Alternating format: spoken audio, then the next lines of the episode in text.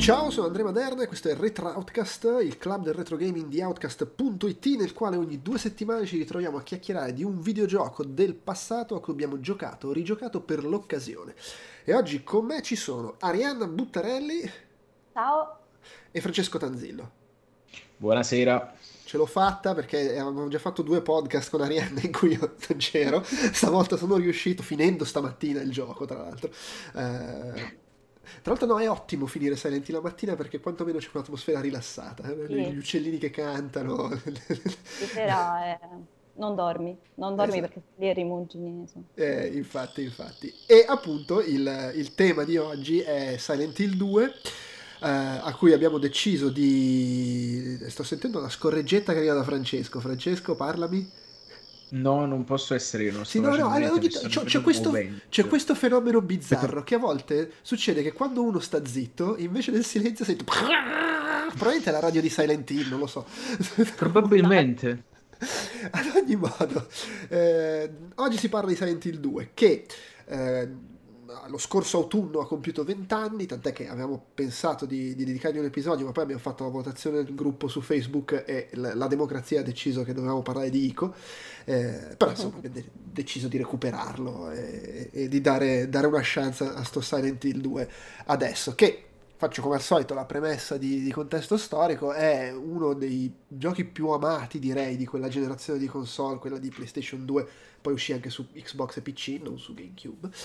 E, e in generale da molti considerato uno fra i giochi migliori del- della storia. Sicuramente è il Silent Hill più amato, seguito magari dal primo e poi è iniziato il, il lento declino e, e le- e poi quelli sviluppati da, da studi occidentali, eccetera. Ma Silent Hill 2 sta là in cima ed è un episodio amatissimo. È anche un episodio importante perché comunque eh, mentre Capcom su PlayStation 1 aveva pubblicato circa 116 Resident, Resident Evil, eh, Konami è arrivata un po' dopo, eh, il primo è del 99 e, e quindi nel- al momento di sviluppare il secondo episodio decisero vabbè puntiamo direttamente sulla, sulla next gen, andiamo su PlayStation 2 così met- piantiamo la bandierina. Tra l'altro poi il caso vuole che di Silent Hill ne escono 3 su PlayStation 2 e di Resident Evil praticamente non ne escono perché c'erano gli accordi, cioè escono le conversioni di Code Veronica che era per Dreamcast, di Resident Evil 4 che era per GameCube, gli spin-off eccetera, per cui vabbè.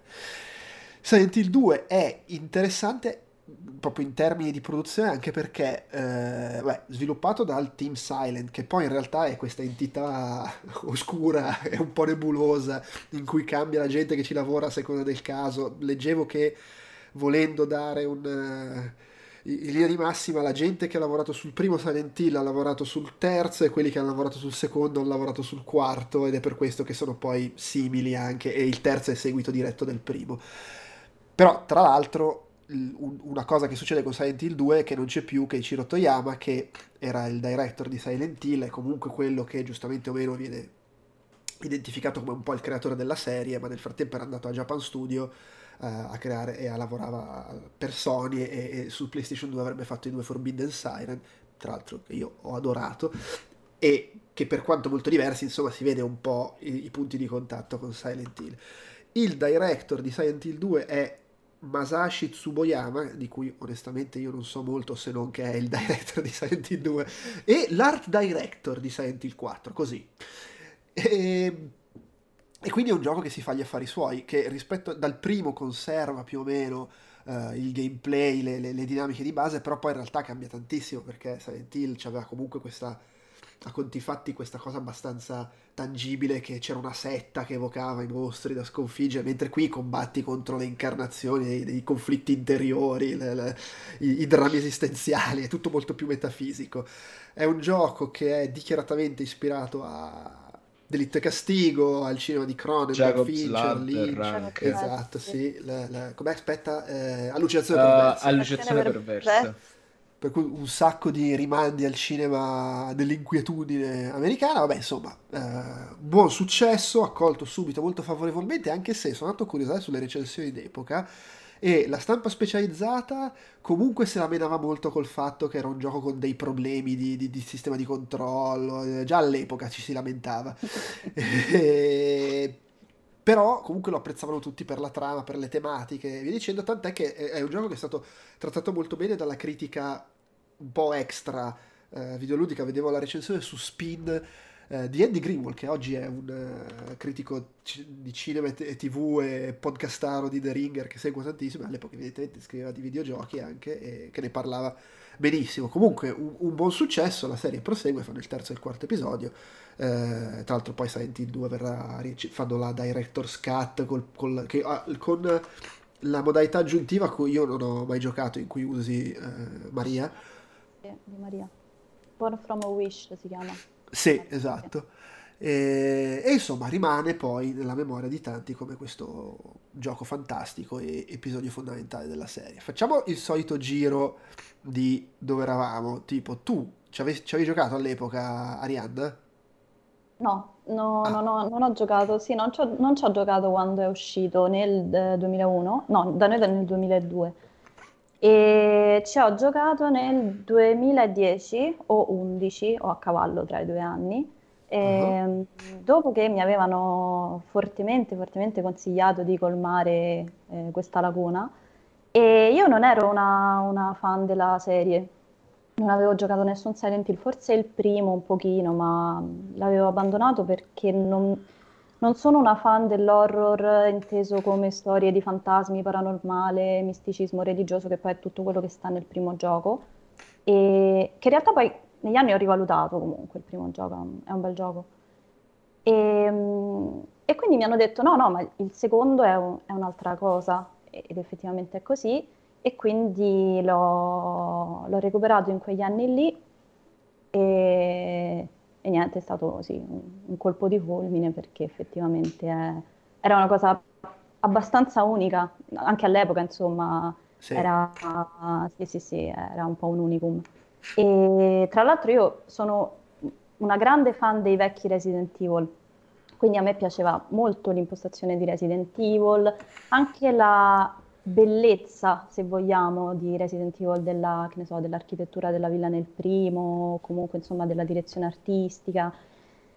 E Silent Hill 2 invece è, mm, non è assolutamente un gioco bello, non è un gioco che ti dà mai un minimo di, di distensione, di, di, cose comunque che puoi apprezzare da un punto di vista appunto estetico. Cioè, è lercio proprio. Esatto, è, è sporco, è buio, e... no, no, è stato... Beh, in parte per la scelta comunque di avere tutto poligonale che ovviamente limita rispetto esatto. ai fondi, però in parte esatto. credo anche sia anche una scelta artistica perché proprio c'è, c'è questa cosa di, di, di, fare tutto marcio, tutto disto. Poi il primo ancora di più perché c'è molto più spesso il passaggio dal, dal, dalla realtà normale a quella andata a male. Poi è un otherworld rugginoso quello del primo, sì. mentre quello del secondo è più asettico, è più bianco, è più allora, algido. Allora, quindi... quello del secondo è proprio la, è come se degli squatters drogati avessero preso il possesso di una città dove in mezzo al nulla dell'America avrebbero costantemente vandalizzato in maniera selettiva e scientifica tutte le abitazioni. Eh, questo è così. Eh, avete presente quando si dice la società del decoro è una merda? Ecco, qua quelli di là che hanno hanno formulato la, la, teoria della società del decoro, effettivamente hanno visto Silent Hill e detto no, non possiamo, le nostre città potrebbero diventare questo. Ecco. Però secondo me in certe cose è anche molto il limite tecnico, nel senso che io credo che l'intenzione, cioè se tipo Time Paradox lo fanno oggi Silent Hill 2, certi scorci del, del paesaggio, della cittadina li vorrebbero fare belli, perché comunque c'è questo aspetto che è una città sì. che, che, che viene corrotta da quello che succede, però per esempio c'è il flashback in cui si vedono loro anni prima e, e, e Mary dice wow, guarda che bello qua, che tranquillo, che voglio dire, se stai a vedere una merda devastata, non dici quelle cose. Sì, quando dice nel nostro posto speciale e vedi... e vedi sti, allora, sti è tipo il momento, pri- il principe delle maree, letteralmente. E quindi, boh, ho detto a me mi, mi mi ha turbato e mi ha messo effettivamente abbastanza a disagio. Ma sì, no, peraltro. Funziona per quello, eh, per, per, per il, l'angoscia che ti vuole creare. Eh, credo però che volesse essere anche un po' più bello visivamente di come risulta, specie poi vent'anni dopo. Insomma, tu, tu, tra l'altro, Francesco.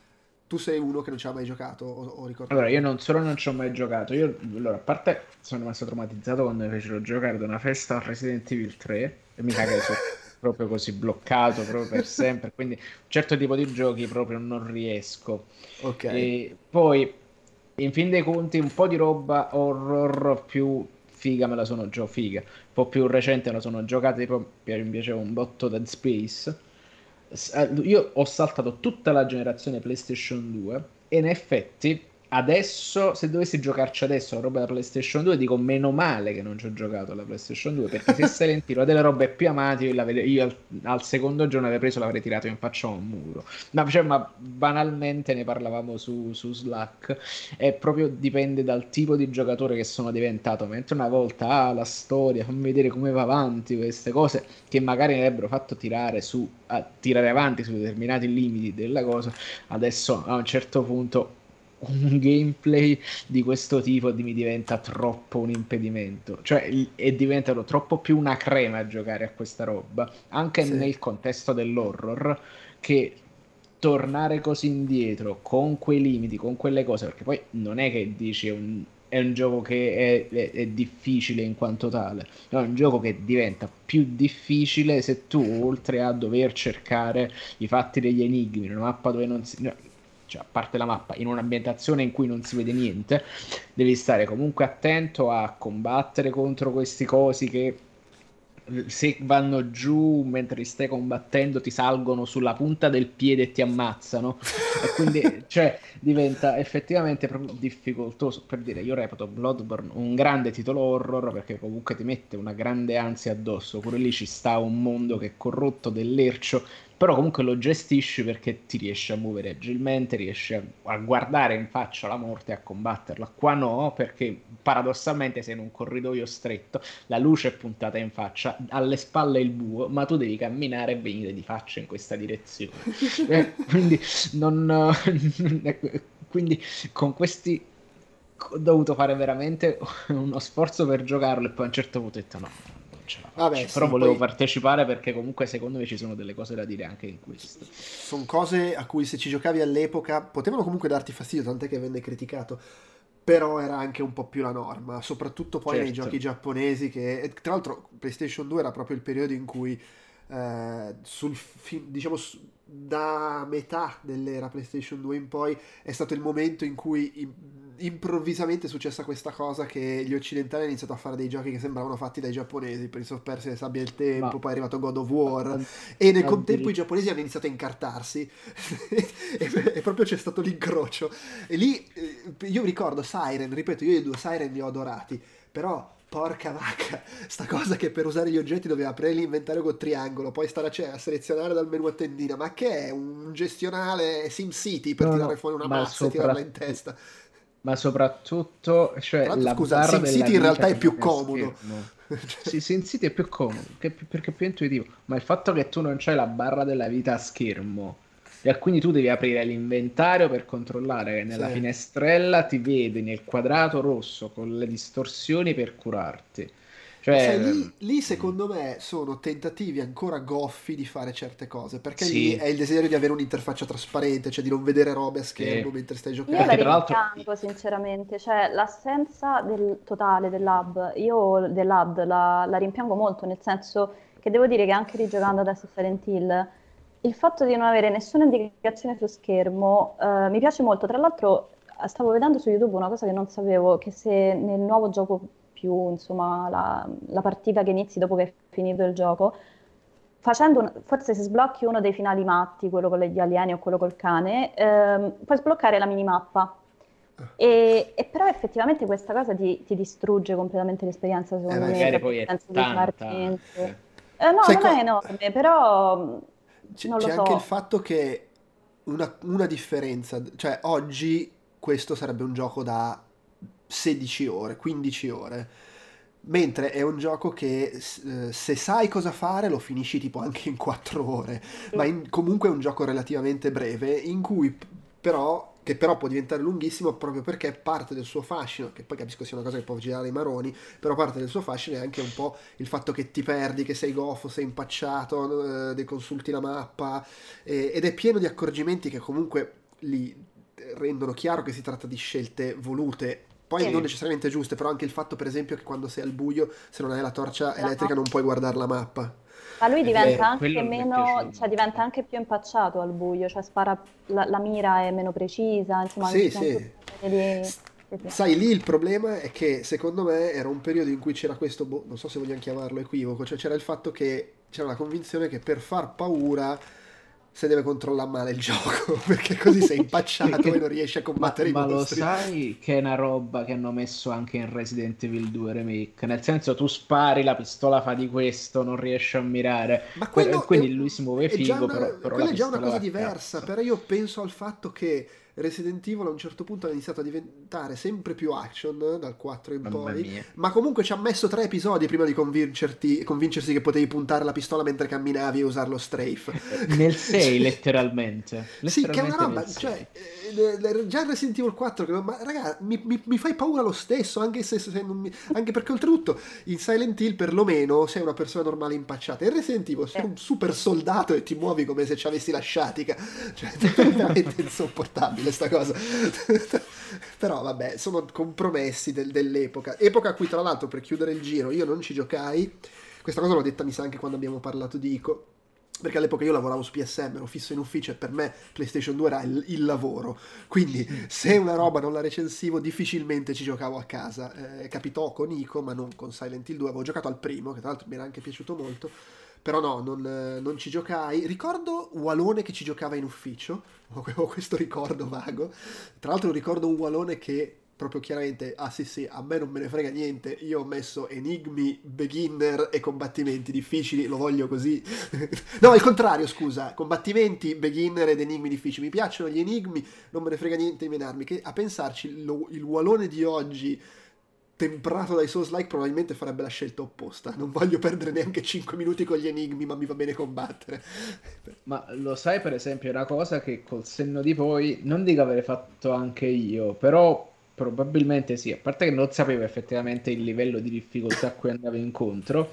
E adesso per esempio è una cosa che puoi fare sempre, ma già tipo stavo giocando ad Halo su Xbox l'altro, su, eh, già l'altro giorno e comunque non è che puoi abbassare mentre stai giocando. Eh, sì. Cioè, no, devi prendere, ricominciare tutto da capo. E te...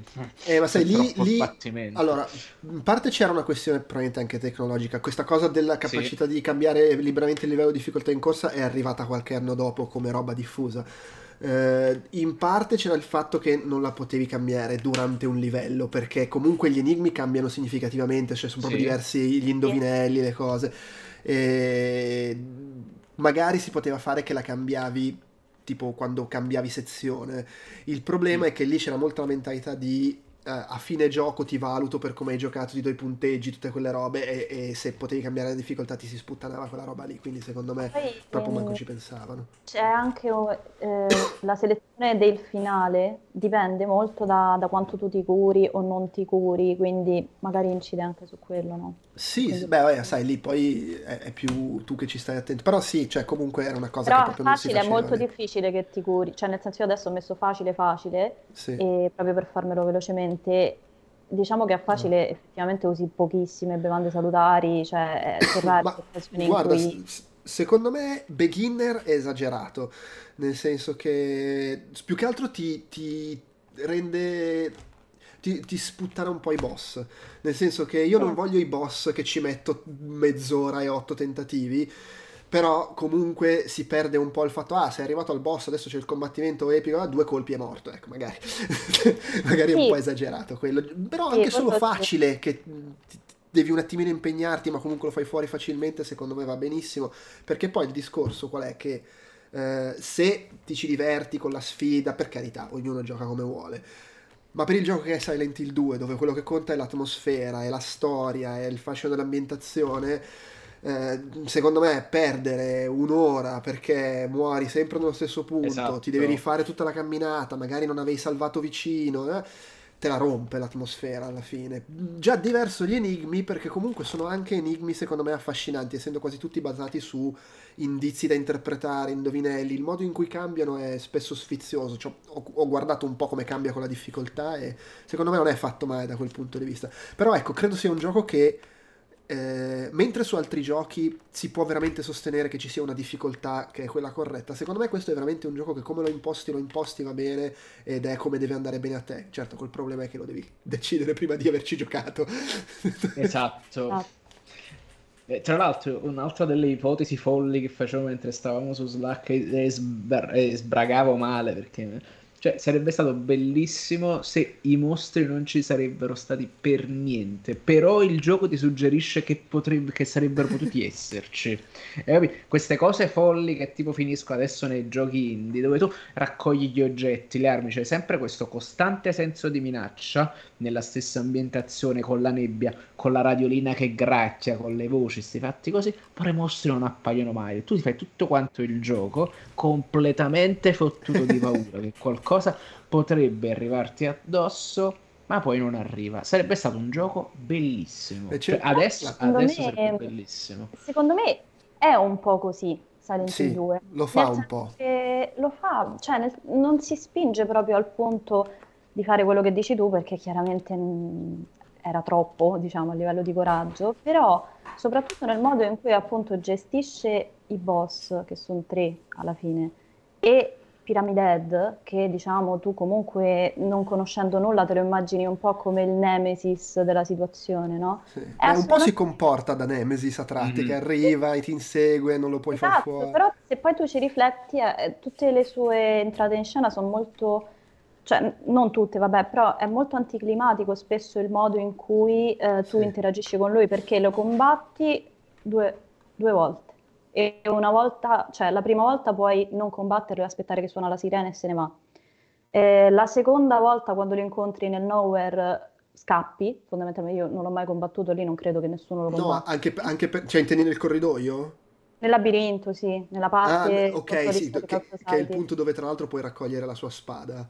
Poi raccogli, per esempio, questa cosa qui, quanto è anti-videogioco? Cioè, nel senso, tu l'arma più potente del gioco, l'arma del tuo antagonista principale, la trovi su un tavolo. Cioè non devi combatterlo, non devi ucciderlo, non devi fare nulla, la trovi su un Beh, tavolo. Che poi se eh. vuoi è, è, un suggerimento del fatto che è una tua creazione, del tuo senso di colpa, eccetera. Esatto, però lui appunto è lì, sembra veramente eh, che sia lì più che altro per un po' spingerti. Sì, verso... sì, si fa gli affari suoi. Però non è una logica, secondo me, da videogioco, da boss da videogioco, quindi da questo punto di vista è, è, già un po' così. Poi chiaramente è chiaro se avessero fatto un gioco effettivamente sì, senza sì. altrimenti penso no, ma Konami però... per prima li avrebbe segati tutti, cioè non, anche perché Konami voleva che facessero Resident Evil, quindi figurati no, ma che poi al, alla fine in questo è anche abbastanza simile a quello che fa Resident Evil che spesso c'è lo zombie qua, lo zombie là, però non è che c'è l'invasione, anche nel 3 che voglio dire, c'è la città invasa dagli zombie, in realtà ne incontri 3-4 per volta, un po' anche sì, per i limiti tecnici esatto. della PlayStation 1, ma... e, e, e soprattutto ma esattamente come... Ma difficile gestirli, tra l'altro, ricordiamoci, tu punti in sì, alto. Ma poi è anche una questione di atmosfera, funziona troppo di più il, la, il, momento in cui hai paura che arrivino rispetto al momento in cui sei lì che gli tiri le, i tubi di ferro sulla, ca- sulla capa per farli fuori, anche perché poi eh, in, in, questo eh, e anche in questo secondo me è molto simile a Resident Evil in come si evolve da questo punto di vista anche se poi ha degli accorgimenti per cambiare un po' le carte in tavola perché come Resident Evil passato l'impatto iniziale inizia a diventare la situazione in cui vabbè sì eh, c'è un'altra infermiera gli corro di fianco e scappo. Giri per la città e continui a incontrare sì ciao eh, io vado sul marciapiede. E, e, poi come in Resident Evil poi c'è il momento in cui inizi ad avere un po' di armi accumulate quindi ti senti anche più tranquillo. Eh, poi arriva il momento in cui ci sono i mostri più grossi perché c'è il boss quello il papà molestatore che, che, che è tipo la, la porta deambulante che da un certo punto in poi diventa cioè è un boss ma poi in realtà da, nella parte finale del gioco lo incontri in giro normalmente. Però è anche quella situazione esattamente come in Resident Evil che quando arrivano i mostri più grossi tu comunque hai armi più potenti e non sono particolarmente un, un problema poi rispetto a Resident Evil, siccome ci tiene ad essere un po' meno azione, ha tutta una serie di trovate, tipo eh, le, stanze in cui non vedi una fava, o c'è quella parte in cui devi mettere giù tutti gli oggetti per poter prendere l'ascensore e quindi poi ti devi fare un pezzo completamente disarmato, che comunque proprio nel momento in cui il gioco ha smesso di avere quel tipo di inquietudine perché ormai ci hai fatto la mano, tac, ti piazza lì sta mezz'oretta in cui sei completamente indifeso e quindi torna a salirti un po' l'ansia per il nemico. Io ho tutta un'idea su quella parte lì, poi magari ne parliamo quando parliamo proprio delle tematiche, però secondo me lì comunque loro stavano facendo anche un po' il verso a, a Resident Evil, perché era uscito mi sembra Code Veronica un anno prima, mm-hmm. dove c'è esattamente quella cosa lì, cioè nel senso c'è un gabbiotto, non ricordo cosa, dove tu c'è il metal detector, devi togliere tutte, tutti gli oggetti metallici, le armi, eccetera, per andare lì e poi controllare una boh, telecamera, adesso non ricordo bene, però quello è un carcere sull'isola all'inizio. E fai questa cosa qui dove però in Resident Evil effettivamente ha, se- ha senso, diciamo, nei-, nei limiti in cui Resident Evil poi ha senso, perché pure lì comunque tante volte le cose sono un po' buttate là. E, mh, ha senso, funziona perché comunque tu hai eh, le classiche finestre con le saracinesche di Resident Evil dove entrano poi sempre matematicamente gli zombie e, e stai senza armi. Mentre lì in Silent Hill 2 quella cosa lì è assolutamente gratuita e secondo me ha proprio due scopi. Uno è appunto un po' fare il verso a Resident Evil, ai survival horror, e l'altro poi, vabbè, ne parliamo perché secondo me c'ha ancora un altro significato. Mm, sì, sai, poi è, è, è, completamente folle l'idea che, perché la scienza dice può tenere solo il peso di una persona, ho capito, ma non è che tutte le persone pesano uguali. Ah no, è completamente senza senso. Però cioè, è chiaro che... Anche perché ti togli tutto... pure tipo i biglietti, i pezzi di carta, sì, sì, delle cose che non pesano. Però sai, il fatto è che non è una roba realistica, cioè lì è tutto creato da, da, da, da te alla fine, da, esatto, sei, sei esatto. tu che esatto. crei queste cose, per cui... Eh, esatto al di là che può avere un significato preciso, cioè ha senso che funzioni così perché non ha nessun senso quello che succede non c'è, dentro. Eh, non è una cosa razionale. No, infatti, infatti. E sul discorso comunque dei controlli, delle, delle, robe, la cosa fantastica è che ci pensavo, è, è, era il periodo in cui c'erano ancora i manuali ed è comunque un gioco in cui il manuale fa comodo perché è pieno di roba che non è che è semplice capire da solo. Banalmente, Francesco, tu sei mandato eh. nella schermata delle opzioni sì. cioè dove esce... E ci hai fatto caso che se premi il grilletto ci sono delle altre opzioni? No.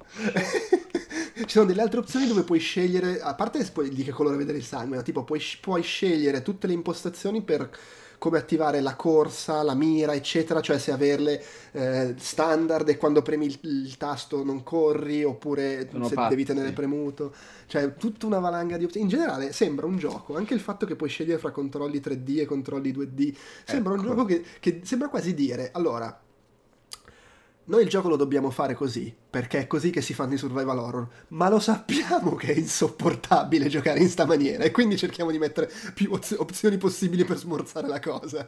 Ecco, per esempio, io sul fatto del movimento, la prima cosa che fai mi ricorda, a parte che mi ricorda tantissimo i primi Tomb Raider, dove tu praticamente con un pulsante ti giravi sull'asse e poi dovevi andare avanti. Questo qua sì. me l'ha ricordato tanto perché cioè, giocavo a Tomb Raider con papà quando ero bambino e quindi mi, mi ha ricordato molto questa cosa.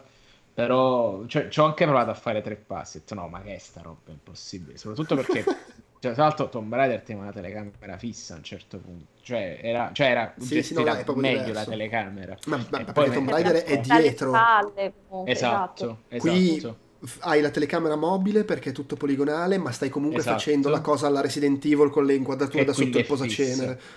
Eh, a me quella cosa piace tantissimo, cioè nel senso io sono un po' masochista, ma poi comunque l'ho detto, a me mo- piacciono molto i primi Resident Evil e, e, penso che la mia memoria muscolare è morta intorno ai 25 anni, quindi io ricordo benissimo quel modo di controllare i personaggi e paradossalmente a volte mi trovo male con, con i comandi fatti bene di oggi e, e quindi in realtà non ho cioè, non ho avuto poi grosse difficoltà con i controlli tank, eh, quelli diciamo predefiniti di, di Silent Hill 2 e adoro invece tantissimo il fatto che la telecamera faccia un po' il, quello che vuole e, e, che ci sia quindi diciamo pure una regia se vogliamo, no? Comunque ci sono delle inquadrature che sono inquadrature, insomma, non sono punti sì. di vista visuali. Sì, è che secondo me però, cioè, sono d'accordo, a me piace quel gioco di inquadrature, eccetera. Secondo me però funzionava meglio in Resident Evil. Assolutamente sì, Qui cioè, quello che fa Mikami non è secondo me raggiungibile, soprattutto tipo nel remake del primo. Qui non è così. Eh, eh qua ci sono dei momenti in ah. cui proprio dici ma siamo sicuri che la volevate mettere qua la telecamera perché c'è qualcosa che non mi torna. No, e poi ci sono dei momenti in cui eh, fa proprio, lo vedi che fa proprio fatica nelle stanze molto piccole. E tipo la prima Cazzo. volta che incontri il testa piramide lo devi combattere finché non suona la sirena. Ok, lo vuoi fare apposta, il panico, sei in difficoltà. Cioè, ma non vedo, non vedo dove sto io, non vedo dove sta lui, devo andare a caso. Ma, cioè, ma non, ha, non, ha, veramente nessun senso secondo me fare le robe in sta maniera. Eh, poi, che in...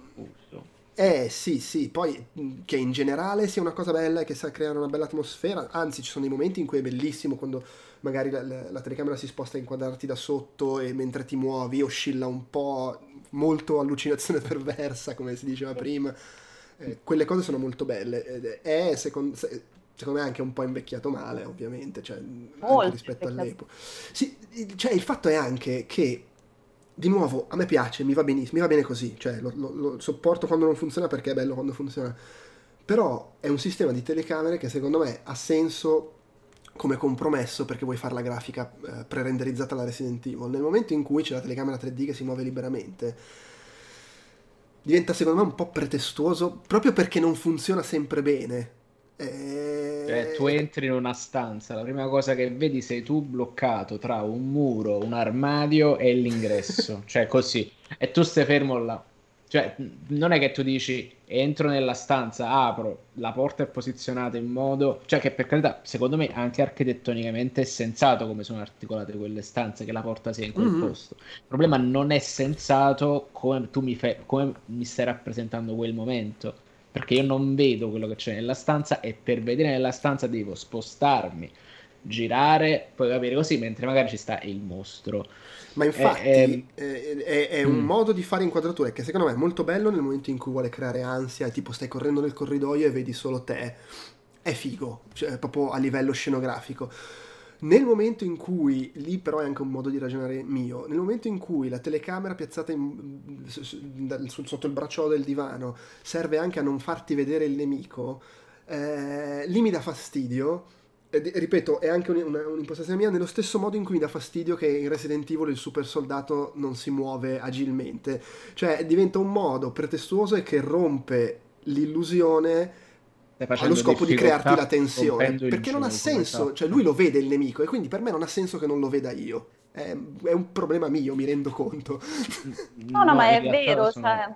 vai vai vai no no vai prego prego prego No, dico è vero perché effettivamente è proprio questo, cioè nel senso è un tipo di gioco che vuole farti sentire allo stesso tempo lo spettatore, no? Più che il protagonista. Quindi tu hai quella sensazione lì comunque di avere dei limiti che eh, il protagonista non ha.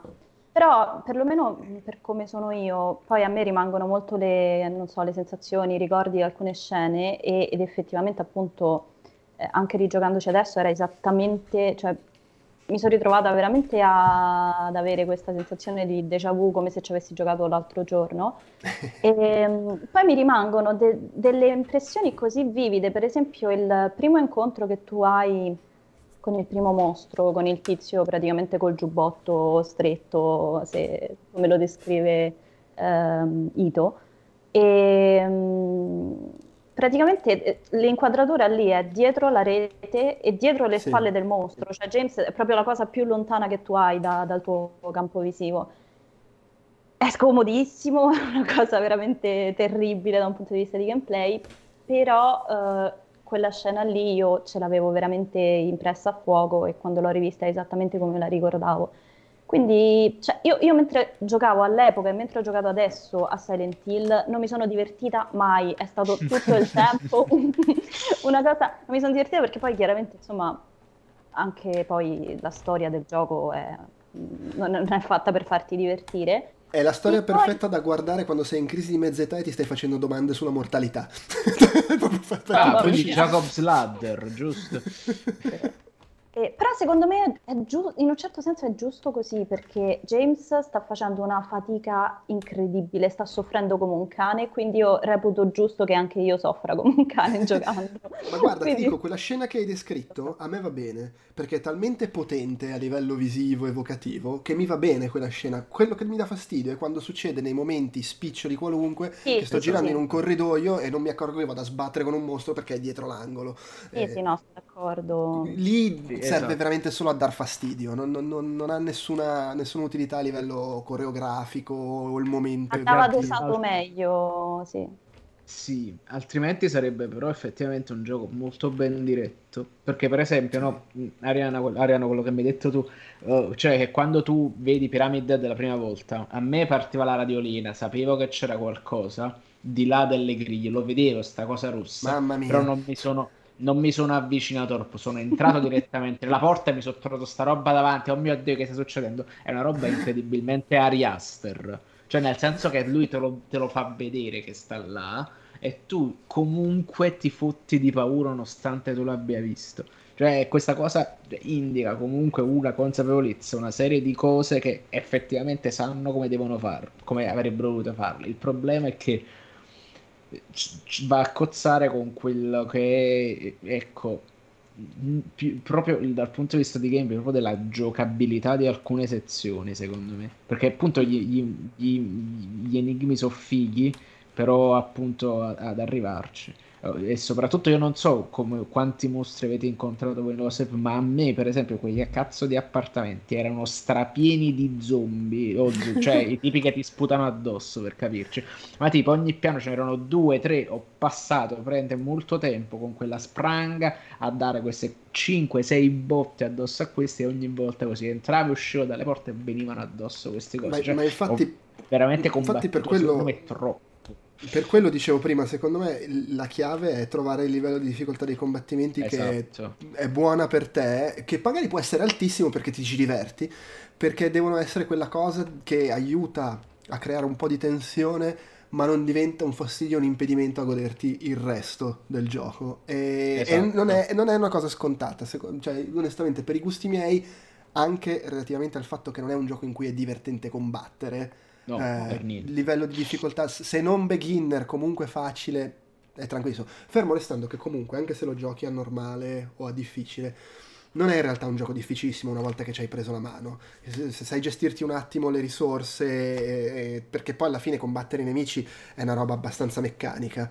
Eh, solo che appunto è talmente meccanica che non non so come possa essere divertente. Per esempio, lo mettevo a fianco a quello che forse è uno dei suoi figli più celebri, che è Alan Wake. Alan Wake sostanzialmente vorrebbe fare la stessa roba. Eh, ma Alan cioè, Wake però è un gioco d'azione. Però, eh, Alan bene. Wake è un gioco d'azione, è fatto bene da gente ma... che a faceva Max Payne, giustamente. Sì, sì. Ma infatti però secondo me non vuole mette... fare esattamente la stessa cosa. No, però diciamo inquietudine cittadina eh, sì, ti fa fare più... Cioè, diciamo declina quella cosa lì in un modo diverso.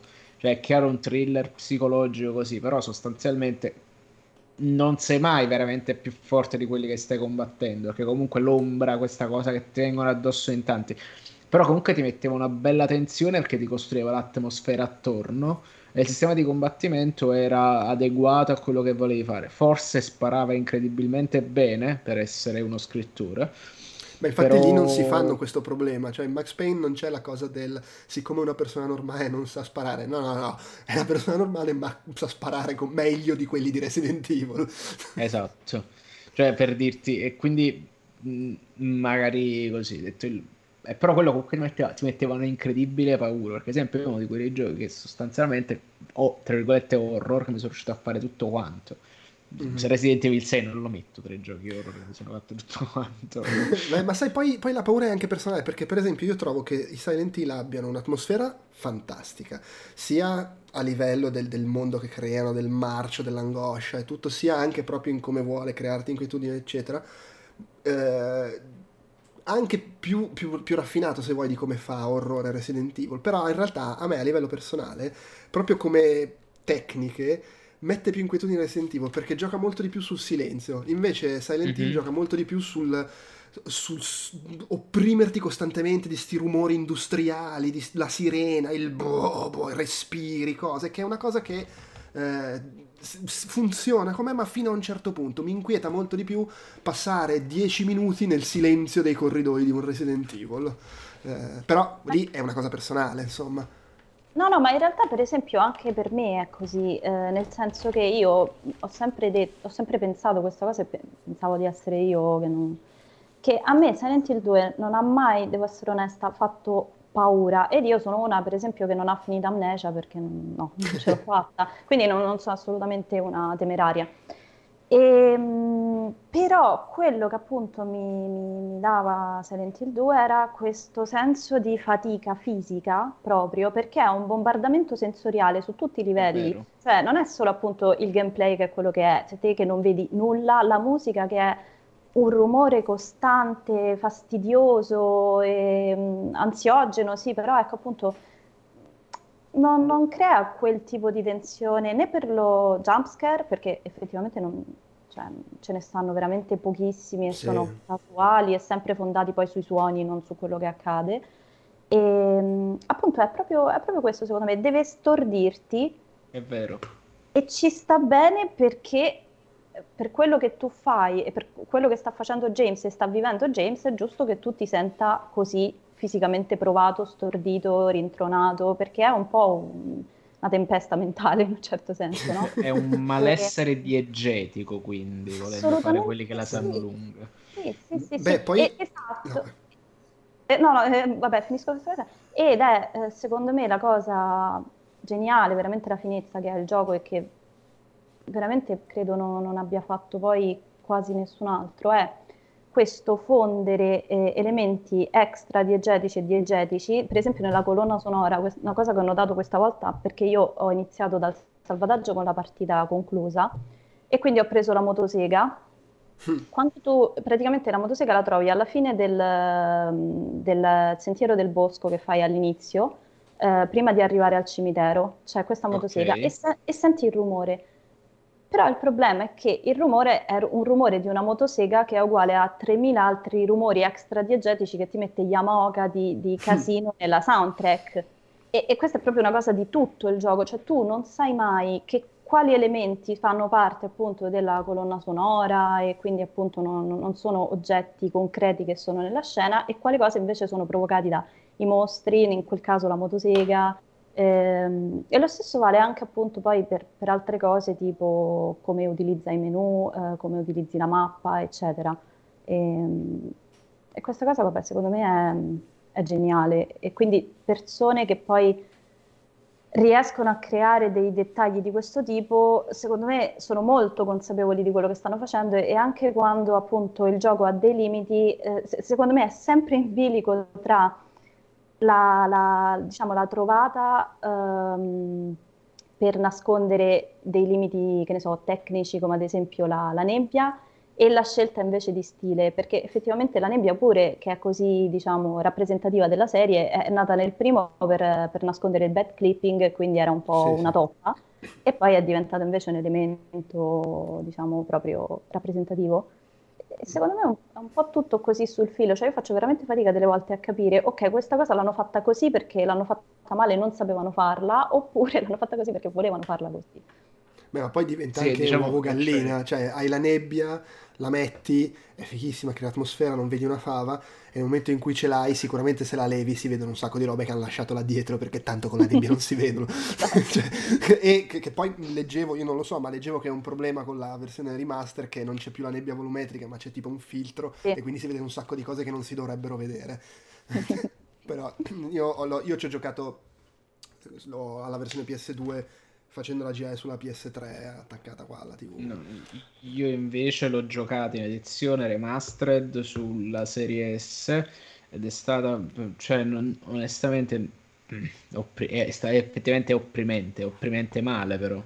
Quindi, Perché poi c'è anche prend... il problema, lo dicevano l'altra volta, che l'avevano patchata ma solo su PS3, su Xbox no. E l'unica versione che oggi è facile procurarsi è quella Xbox, giustamente. Esatto, perché nello store stava pure, quando, tra l'altro quando l'ho presa era anche in in, in, forte sconto, tipo l'ho pagato 7 euro, due giochi, mi sembra buono. Mm. E, no, capisco l'effetto della nebbia volumetrica perché io da, da, bambino con Nintendo 64 so cos'è effettivamente la nebbia volumetrica perché stai coprendo della roba e questo effettivamente è più della... è come se qualcuno ti passasse dello strutto davanti allo schermo mentre stai giocando perché l'effetto è un po' questo. Ma, perché, ma oltretutto Silent Hill ha anche, oltre alla nebbia, ha proprio quel filtro di disturbo video video fisso sì. che, che, comunque si aggiunge al, al come si dice, vederci male. Tra l'altro sul discorso alla fine è tutto collegato perché questo modo in cui gioca con i rumori eh, costantemente bah bah bah e poi ci sono delle parti in cui c'è il silenzio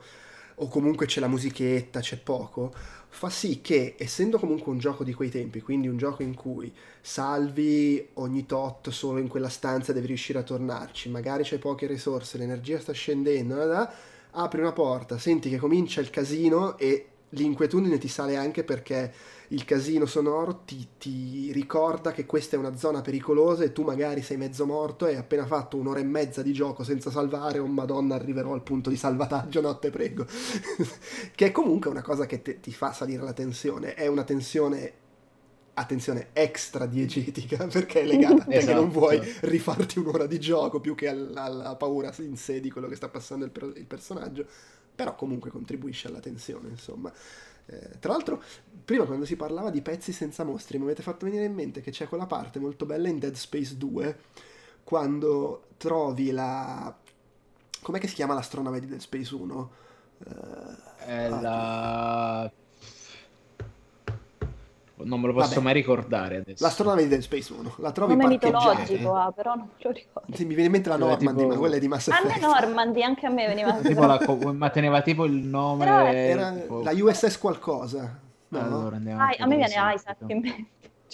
no, quello è lui. Vabbè, ma non importa. Cioè, il punto è che tu, c'è quel pezzo di Dead Space 2 in cui tu trovi l'astronave dell'1 parcheggiata lì e devi entrarci dentro, girarci un la po' dentro Ishimura. per raggiungere. La Ishimura. Ishimura e, e, ci giri un, per un bel po' lì dentro cercando della roba e poi te ne esci. E per tutto il tempo avendo tu giocato a Dead Space 1 e ricordandoti che ogni tre passi usciva un, un, un vomito a quattro zampe che cercava di mangiarti ti caghi sotto tutto il tempo aspettando che arrivino. E in realtà tutto il pezzo lì dentro non esce mezzo mostro. Dopo che hai fatto tut, tutto il gioco fino a lì com- abbattendone, decapitandone. E, e quella era una trovata molto azzeccata perché nel posto è super evocativa, no? Ah, la storia di Dead Space 1 in cui ti aspetti di trovare chissà cosa lì dentro, non c'è mezzo mostro. E alla fine sono trovate che era un bel fatto, secondo me. Eh, cioè, sì, proprio sì, complessivamente era, era, proprio fatto bene, c'è una bella fisica, una bella atmosfera, un bel... Chiaro, cioè, cioè, c'è, c'è anche, gli, anche, i segmenti senza gravità, cioè tipo il sound design che era tutto diverso perché i suoni si propagano diversamente. Era veramente un bel giocattolo lì. Ma, ma torniamo a Silent Hill. Intanto io, l'atmosfera che ti fanno le, le canzoni cioè, le, c'è proprio la musica, la colonna sonora è meravigliosa. Vabbè, il tema, Bellissimo. quello famosissimo che parte con la rolling demo se, se, non inizi la partita. Io ce l'ho avuto per anni come suoneria del telefono, tra l'altro. con la chitarrina.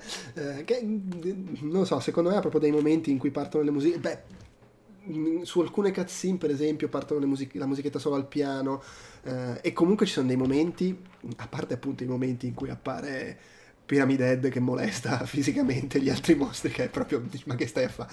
Ma, ma, i momenti quelli un po' più drammatici, tipo le 5 o 6 volte in cui muore Maria, perché c'è sta, sta povera donna che continua a ritrovarla in vita e co- continua a morire sempre più violentemente. Però sono molto belli, perché tipo quando per esempio eh, viene uccisa dalla, da, da, testa piramide che la insegue nel corridoio e tu vai nell'ascensore, poi sali su e sei nella lobby dell'albergo che improvvisamente è ripulita eh, c'è, e c'è questa musica che allo stesso tempo calma di quelle musiche, la, la, quelle, il genere di musica stanza del salvataggio di Resident Evil, la musica calma che ti dice sei al sicuro, però anche triste per quello che è appena successo, che è un momento secondo me molto bello quello. Ma perché poi tra l'altro quella lì è il tema eh, al piano, quello diciamo della lettera eccetera, però solo alcune note, cioè sì. sono le stesse note però vengono tolte e, e quindi ti dà quell'idea proprio di rassegnazione, depressione. Come se dici lo sta suonando ma lo sta buttando là, quindi se salta una Come se stai tipo premendo un po', sì, sul piano mm-hmm. sul voglia Uh, allora, io volevo, a parte che adesso nel video che sto mandando, tra l'altro preso da un canale YouTube, non me ne voglia chi, ha fatto il... anche perché giocando su PS3 non potevo fare io i grab. E, è venuto in mente che prima diciamo che a un certo punto puoi, puoi trovare e prendere la, lo spadone e il bello è che quando lo equipaggi cammini come lui perché è pesantissimo e lo trascini per terra. A livello di utilità veramente zero, io non penso di averlo mai. Guarda, è utile in un combattimento che hai con lui perché gli tiri una spadata sulla fronte e te ne... e- e- no, no, aspetta, non con lui, con chi è che l'ho usato? Ah, quando combatti con il, il tipo quello sovrappeso, che è quello che sclera. Ah, che- Sì, sì, gli, sì, gli tiri una spadata in fronte Ah, e se ne va subito. lui è lento. Ah, sì, è Eh sì, perché poi oltretutto se gli stai vicino ti tira i pugni invece di spararti che non ti fanno niente, quindi anche per quello è comodo. No, allora c'è una cosa, l'ultima grossa lamentela, perché poi sto dicendo un sacco di cose che non vanno di un gioco che mi è piaciuto tantissimo. È, col- è sicuramente colpa mia. Il doppiaggio, ragazzi, cioè... Allora, secondo me ha un momento buono il doppiaggio ed è alla fine quando si sente la voce di Mary che legge la lettera. Lì, effetti- lì secondo me lei è brava, ma per il resto il doppiaggio è atroce. Mamma mia, sono... lui è terrificante, ma anche gli altri è proprio legnosissimo, è, è- è tremendo. E adesso poi è vero che è roba di vent'anni fa ed era un periodo in cui ci si accontentava molto di più rispetto ad adesso. Sì, pensa a Resident. Evil, il doppiaggio. Sì, solo che Resident Evil è una trasciata, qua comunque è, Eh, è- sì, sì, si vuole prende fare la roba serio. profonda, e, insomma un po', certe scene un pochino le rovina. E d'altro canto è forse testimonianza di quanto è bello il fatto che pur con sto doppiaggio inascoltabile, pur col fatto che spesso ha quella classica cosa del dialogo giapponese adattato non- insomma in maniera un po' legnosa, che- che- senza renderlo veramente scorrevole, che, che- suona un po' macchinoso. Nonostante questo, comunque è- funziona benissimo. Cioè, quando vuole trasmettere qualcosa è potentissimo, eh, perché lo è. Ma eh, poi il fatto del doppiaggio nella, nella mm, HD, nella remaster, Mm. e- è stato rifatto il doppiaggio. Sì, eh, puoi scegliere di ascoltare quello vecchio nel Sì. 2 non nel 3, però sì c'è un doppiaggio Sì. nuovo che non so come C'è un sia. Io- doppiaggio nuovo, allora me lo stavo sentendo Mhm. proprio per curiosità poco fa, prima di iniziare. Però devo dire, nel senso, sono più bravi, i doppiatori sono meno dilettanti sicuramente, sono un po' più capaci.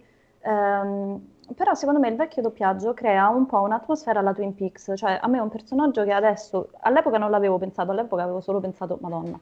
E adesso risentendo soprattutto Angela che ha un overacting veramente esagerato, però anche molto, un modo molto infantile di parlare che Sì. in qualche modo ha senso se pensi insomma poi diciamo a- al suo trauma. E, mm, e soprattutto mi dà una sensazione alla Twin Peaks di questa recitazione volutamente esagerata, strana, sbagliata, di persone che poi non stanno avendo una reale conversazione perché non sono in un luogo reale, sono persone che hanno tutti problemi diversi e, e che quindi sono, diciamo, anche il fatto che i dialoghi appunto siano molto veramente strani, senza sen- cioè nel senso non naturali, secondo me alla fine non è, diciamo, in quel gioco lì sta bene. Mentre per Sì. esempio eh, avevo recentemente stavo rivedendo, non l'ho rigiocato perché comunque non mi era piaciuto neanche all'epoca, però mi stavo rivedendo qualche video del terzo, eh, Mhm. proprio per capire se dico ok, ma hanno problemi loro oppure queste cose le fanno solo nel 2. Ed effettivamente anche nel terzo i dialoghi sono terribili, Eder veramente è insopportabile, eh, però in quel gioco lì non ha davvero senso, cioè nel senso, o meglio, eh, non è, non è tollerabile che lei sia così, che parli in quel modo e che i dialoghi siano così stupidi. Mentre secondo me in Silent Hill 2, soprattutto lui, James, ho rivalutato, devo dire, perché comunque se penso a- a, mm, al suo modo apatico, a- al suo modo anche un po' trasognato, alla fine, se penso insomma al personaggio, può anche starci, cioè nella stessa misura in cui quando appunto vedo Twin Peaks e, e sono tutti schizzati, sono tutti comunque strani, ci sta perché è Twin Peaks, cioè nel senso, e, e anche qui eh, la cosa che dicevo prima, sono loro che sono incapaci oppure è una scelta stilistica che alla fine si sposa col gioco? Un Non lo sapremo mai, Ti probabilmente posso che concedere un po' e un po'. Cioè, secondo me è un Però- po' un po', dice. Però sì, è vero, ci, ci sta essendo tutto così straniante, stralunato. e- Sì, lo posso e anche accettare. perché no- non ha senso alla fine che questo qua segua la lettera, va lì e poi vede succedere ste robe e dici vabbè proseguo come se niente fosse. Capito? Cioè, uno che si butta nei buchi, infila le mani nei water, cioè, nel senso, se parliamo, non è... Mi fa delle robe Addirittura c'è una scena- nel terzo Silent Hill proprio all'inizio dove c'è un water e tu, se tu vai lì con Ether e, e, le dici prendi la cosa che sta nel water, lei si avvicina, fa così e poi dice ma col cazzo, cioè nel senso, ma proprio no, ma che siete scemi, ma fa schifo, dice proprio questo. Quindi non lo so, cioè, secondo me Silent Hill 2 si salva perché alla fine appunto buttano tutto in caciare e anche quando fanno le cose male possono dire no ma è voluto, perché il contesto è quello Totalmente. lì. E tra l'altro in questo senso c'è anche un altro aspetto, ovvero il fatto che soprattutto nell'edificio degli appartamenti, però in parte anche nell'ospedale, c'è un po' la sindrome del le stanze sono tutte uguali, che Mamma da un lato Cazzarola. da un lato ha senso, perché ovviamente sono degli appartamenti ranci di, di- di un condominio de- de- di periferia e sono tutti uguali, cioè la pianta è sempre la stessa. In Esatto. più, ovviamente, è una cosa che comunque contribuisce all'atmosfera di straniamento, perché dici, ma che sto entra sempre nella stessa stanza, aspetta, no, mi sbaglio, eh? E immagino che ci sia anche una questione tecnica del tipo che se fai sempre la stessa stanza stai a risparmiare su- sulle risorse.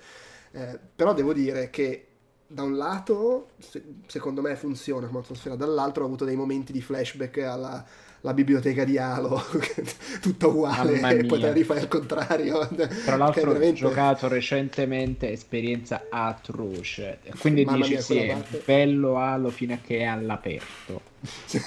A me pure era piaciuto il primo Halo, però veramente la parte della biblioteca, soprattutto Sì. la parte della biblioteca quando ah, ci devo ritornare. Esatto. C'è quel momento. No, sul serio, anche io, fan sfegatato di Halo, però la biblioteca qui, guarda, qua, qua in Sì, ma po- poi è una roba che io patisco perché mi ricordo anche nel primo Dead Space che c'è la, l'astronave è, è speculare. Sì. C'è una parte proprio che è speculare. A un certo punto, dopo che hai fatto tutta la parte a destra, proprio c'è il momento di consapevolezza. Ah, devo fare tutta la parte a sinistra che è uguale. No, non ce la posso fare. Un saluto ai nostri amici level designer pigri. Beh, no, vabbè, pigri, però. Se Vedi, perché allora vuoi sapere cosa ci dicevano all'università? Ho detto la simmetria, potete anche farne a meno, cioè non c'è bisogno. Simmetria, via, via. E invece se pensate eh, a Resident Evil, invece loro si impegnano tantissimo per non essere banali, no? Cioè se tu pensi che nel secondo Resident Evil hai una stazione di polizia dove invece di esserci 300 uffici c'hai il museo, la biblioteca, lo giustificano narrativamente, ma chiaramente c'hai 3000 stanze tutte diverse e un bagno, tra l'altro solo in tutta la stazione di polizia, vabbè. E, mm, però questa cosa qui, cioè nel senso, chiaramente poi andando un po' a tralasciare il realismo, Silent Hill 2 chiar- in- su questo è realistico perché appunto tu in un condominio è normale che tu Eh, abbia tutti, appartamenti tutti esatto. Sì, sì, sì. Eh, uguali. È vero. sì, eh, Esatto. lì è...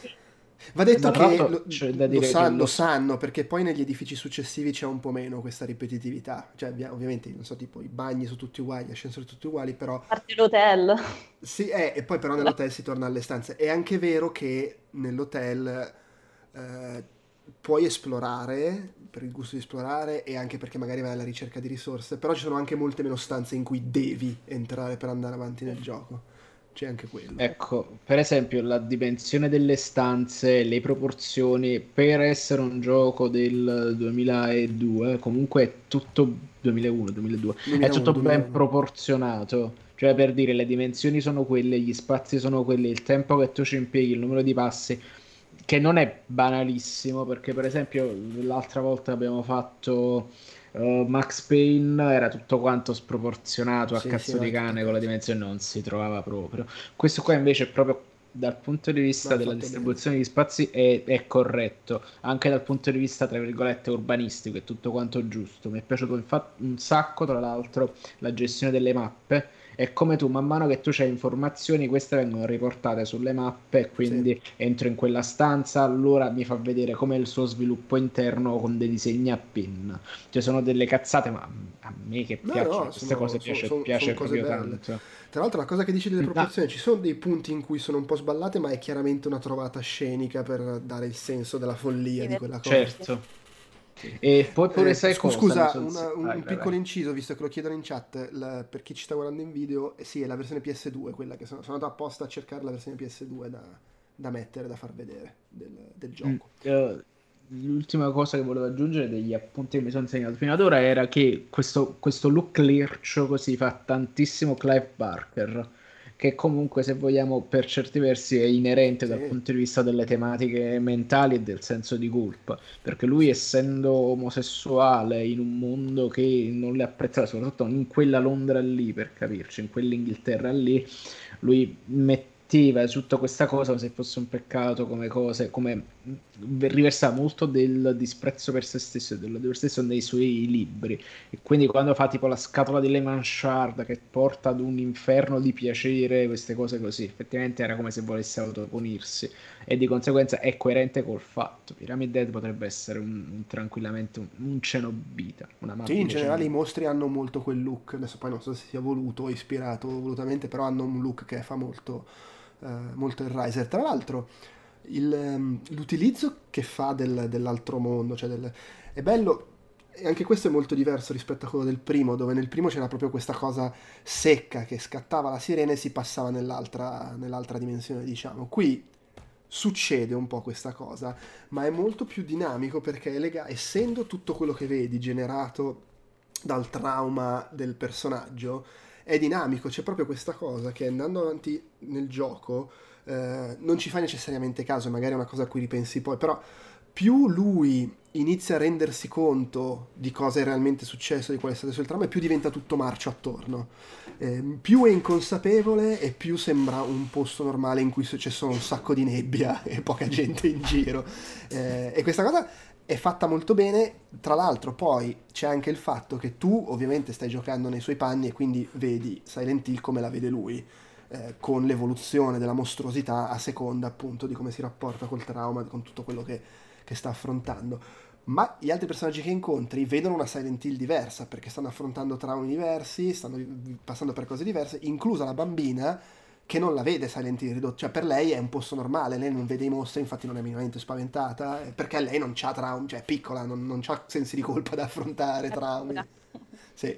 Eh, che è una cosa che, di nuovo, in questo secondo me è un gioco apprezzabile, questa cosa non è esplicita, devi rendertene conto tu, eh, non, non, non, c'è una spiegazione di come funzionano queste cose, però alla lunga diventa abbastanza comprensibile che sia quello il meccanismo e che a parte appunto la bambina e a parte Maria che è non è una persona che è finita Silent Hill, ma è una roba diversa.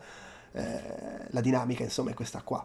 Eh, ognuno vede quello che, che, che, sta affrontando e poi le cose si mescolano perché appunto tu incontri Angela che, che ha suo papà lì che, che, insomma è una figura un po' strana e tu lo combatti però poi chissà se è come lo vedeva lei o, o, se lei comunque lo vedeva diverso.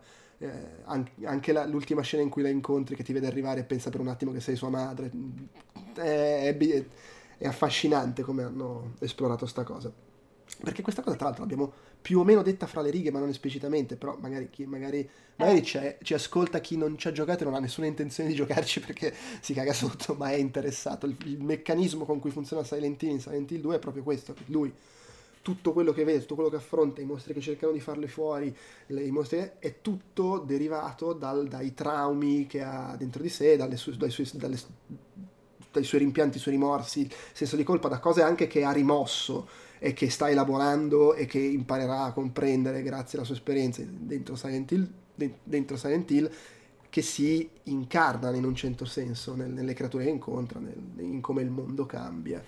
Eh, e le persone cioè... che sono intrappolate con lui invece hanno altri sensi di colpa, altri fatti. Esatto, e vedono cose diverse. Che poi io mi chiedo, ma sta Silent Hill, cioè, a prescindere da quello che ci vede la gente, sono, tut- dove sta? sono tutti morti, cosa è successo? Perché nell'uno comunque è diverso, ci sono gli abitanti di Silent Hill, incontri la poliziotta, incontri quell'altro, c'è il culto, ci sono delle persone che stanno lì e fanno cose. Qui incontri la gente che c'è stata attratta e i mostri eh, e leggi cose che sono succede, successe nel passato della città. La gente condannata a morte, trovi i cadaveri, eccetera. Eh, non viene spiegato questo fatto. No, no, sono solo teorie. Una, per esempio, dice che è un purgatorio e quindi mm. lì si trovano le anime che, che devono un po' più che scontare delle pene, comunque insomma fare i conti con alcune cose della loro vita. Mm, mm, Però vabbè. un tempo era un posto normale, perché comunque loro ci sono andati in vacanza, cioè lui c'ha il ricordo di quando era andato in vacanza. Sì, sì, questa, ma infatti diciamo che secondo me anche se questo poi non spiega la presenza chiaramente di, di Eddie, di Angela, secondo me appunto è solo una sua proiezione mentale, cioè il modo in cui lui se la vive, no? Un po' come, che ne so, in Shutter Island DiCaprio vede tutto Mm, per mhm, testa, mhm. disastrato, eccetera.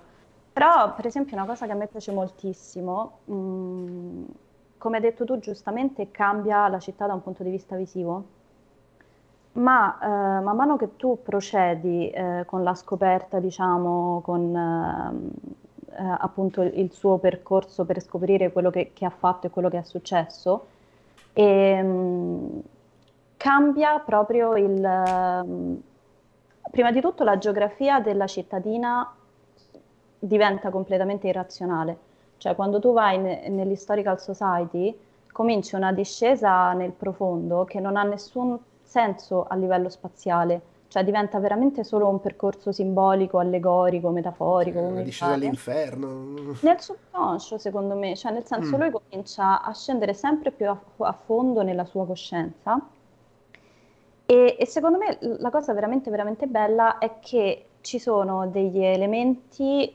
che tu dai, mh, diciamo, per scontati, che fanno parte del gioco, tipo appunto il menu, tipo la mappa, che diventano invece degli indicatori di alcune cose. Cioè, vabbè, tanto ormai abbiamo fatto spoiler, abbiamo detto un po' Sì, tutto. sì, no, tanto facciamo sempre spoiler Eh. sulle Troutcast, quindi. E quando tu vai nel nowhere, c'è ad un certo punto, a parte il fatto appunto che trovi la spada di Pyramid Head e quello già ti dà l'indicatore insomma del fatto che Pyramid Head è una tua proiezione o comunque c'è uno stretto legame tra te e lui, no?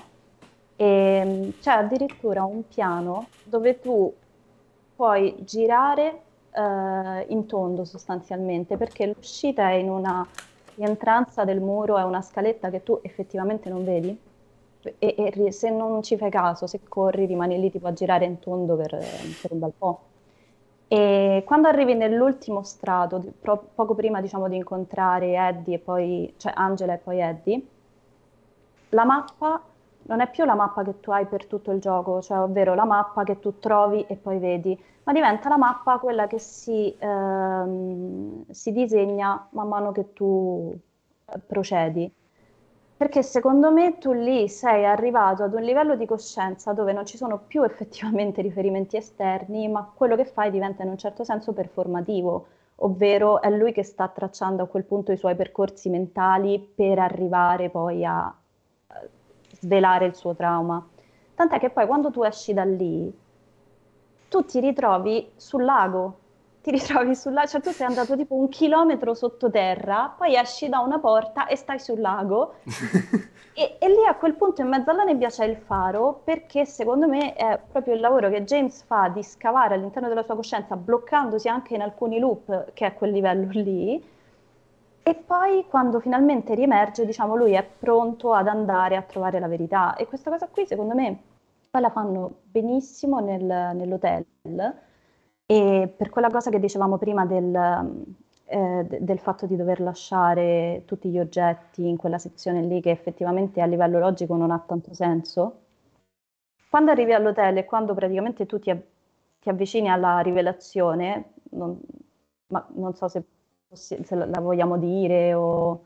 Sì, Eh. penso che possiamo. Sentiti però. libero. Sì, sì, sì, no, cioè, le- Ok. le- facciamo sempre spoiler. E comunque, oh, se ci sta ascoltando qualcuno che bizzarramente vu- vuole ancora giocare a Silent Hill 2, ma ci sta lo stesso ascoltando, sappiate è che tagliate. Sì, no. Ma poi secondo me oggi è, è pure un po' il segreto di Pulcinella, diciamo, cosa- che cosa è successo, perché vabbè, Sì, insomma, on- onestamente lui- io non, non ci avevo mai giocato prima, ci avevo pasticciato un po', ma non ci avevo mai giocato, non mi ero mai particolarmente interessato a, a scoprire cose sul gioco, ma lo sapevo, per cui voglio dire, No, io fortunatamente all'epoca non lo sapevo, devo dire, infatti ci sono rimasta un po' male anche se lo intuivo, però ma- sapevo che eh, sì, c'è colpo di scena, c'è tutto un po' viaggio mentale, quindi un pochino l'avevo intuito. Vabbè, in pratica James ha ucciso la moglie. E mm, è molto ambiguo se lui l'abbia ucciso per un discorso, diciamo, una specie di eutanasia, perché comunque la moglie era malata e soffriva molto, oppure in un raptus perché lui non, eh, non riusciva più a Mm. sopportare quella Beh. situazione che era molto pesante. Sì, in realtà di- dipende anche dal finale che, che sblocchi, Esatto.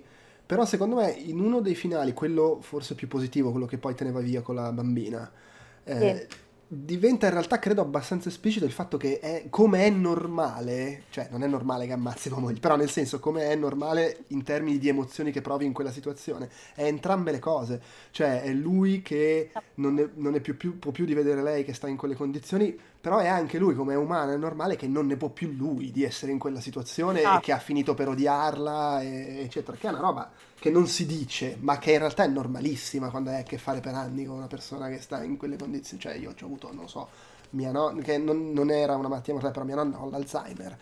E cioè, dopo un po' è pesante anche per chi non è più pesante per chi non ce l'ha sì. in un certo senso cioè non lo so perché io non so come avercelo però insomma non è che sia semplice convivere con chi sta no no ma infatti è assolutamente umano lui non è che sia tipo il serial killer psicopatico no, che infatti, no è una persona normale che ha fatto una cosa e infatti poi se lui sta male è proprio perché comunque essendo una brava persona poi sostanzialmente non riesce a conviverci con questa sì, cosa sì. e in e... questo non è cioè è notevole. Adesso poi possiamo dire che su alcuni dialoghi è goffo, che... però il fatto che parli di una roba del genere in una maniera così aperta e dicendo queste cose che non è che si trovano tante opere di narrazione che parlano di questo tema con questa onestà, diciamo. Esatto. E... No. Specie vent'anni fa. Sì, Ma sì, sì, specie poi in un videogioco di vent'anni eh, fa. Eh, Angela comunque è stata abusata dal padre e dal fratello sì, sì. e quando tu entri nella stanza, la sua stanza è piena tipo di stantuffi che si muovono e il mostro che lei affronta son, è chiaramente tipo la rappresentazione di, un, di uno stupro, quindi insomma eh, eh, veramente sì, aveva sì, delle tematiche Beh. secondo me che, ma anche per oggi sono parecchio... Beh, Eddie è un incel sostanzialmente. Esatto. le, le, Eddie alla fine si rivela ah. essere quello che oggi chiamiamo incel, che vent'anni fa non li chiamavamo così, però insomma alla fine è quello. Ma le... poi è anche vero che è una cosa abbastanza classica del genere horror. L'horror e la commedia sono due generi che ti permettono di parlare di cose di determinate cose difficili più facilmente perché c'è l'estremizzazione che le rende più, più accettabili, che sia l'estremizzazione del buttarla sul ridere o l'estremizzazione del ne parli facendo l'allegoria col mostro, col tentacolo e che quindi rende la cosa più, più semplice da assimilare che se facessi il film drammatico per capirci. Però comunque in un videogioco del 2001, che era sì comunque la, sec- la seconda generazione di PlayStation, quindi c'era già stato il momento, ah i videogiochi sono diventati cose per adulti. Però insomma non era ancora così scontato. Cioè non, non, è oggi scontato fare un videogioco che parli di questi temi, soprattutto poi in una grossa produzione, perché c'è anche questo. Silent Hill 2, per le cifre attuali, non è una grossa produzione, ma nel 2001 era una produzione grossa di uno fra i publisher all'epoca più grossi, eh, che mirava a fare un prodotto, sì, ovvio che non, immagino che da un Silent Hill non si aspettano di vendere quello che vende, che ne so, FIFA, però comunque non era neanche un indie. No, no, esatto. No. E poi, appunto, come dicevo, secondo me la cosa veramente, mm, veramente particolare, peculiare, è il fatto che piuttosto che demandare eh, la, la, spiegazione o comunque insomma il, la narrazione solo alle cutscene, come tra l'altro oggi ancora si, si fa tantissimo, loro facciano questo sforzo enorme di dare un significato a quello che tu stai facendo, è un significato che appunto si nasconde dietro agli automatismi dei videogiochi, quindi apri il menu, vedi il coltello di Angela, lo esamini, tu stai dicendo, cosa diciamo appunto anche extra diegetica come dicevamo prima, in realtà tu stai imprimendo un comportamento a, eh, sul carattere di James e gli stai dando appunto un, un, comportamento che poi sarà rilevante per determinare quale finale tu prenderai. Non ti curi eh, significa che hai desiderio di suicidio e quindi becchi il finale col suicidio. E eh, tutta quella cosa che dicevamo appunto degli enigmi ehm, nella parte finale nell'hotel, a me ha dato tantissimo l'idea, cioè gli enigmi in generale appunto sono già molto sopra le righe, quindi appunto sì, tanti sono indovinelli, sono fatti pure bene, alcuni hanno veramente tipo quando prendi il ferro di cavallo con la cera e diventa la maniglia per la botola. un, po' Monkey Island lì. Molto Monkey Island, però quando arrivi nell'hotel questa cosa, di, cioè fino a un certo punto appunto si, si reggono pure lì sul filo della plausibilità perché tu sei talmente hai sviluppato una tolleranza nei confronti di queste assurdità con tutte le avventure grafiche con i vari Resident Evil che non ci fai caso. arrivato all'hotel diventa veramente quasi eh, un bambino che fa i capricci, cioè nel senso, eh, prima di tutto questo discorso di toglierti tutti gli oggetti, che tu dici ma dentro un hotel, ma che senso ha l'ascensore, Com- completamente pretestuoso. Quando stai là sotto c'è una porta che è completamente in ombra, tu hai la chiave e lui dice: No, è al buio, non trovo la toppa, non posso aprirla. e tu dici: Non trovi la toppa al buio, veramente. Vabbè, ok, cerca una fonte di luce. Cerchi le lampadine, dove sono le lampadine nell'ultimo posto in cui tu cercheresti una lampadina, ovvero dentro un barattolo di latta che tu devi cercare l'apriscatole per aprirlo e dentro ci sono le lampadine.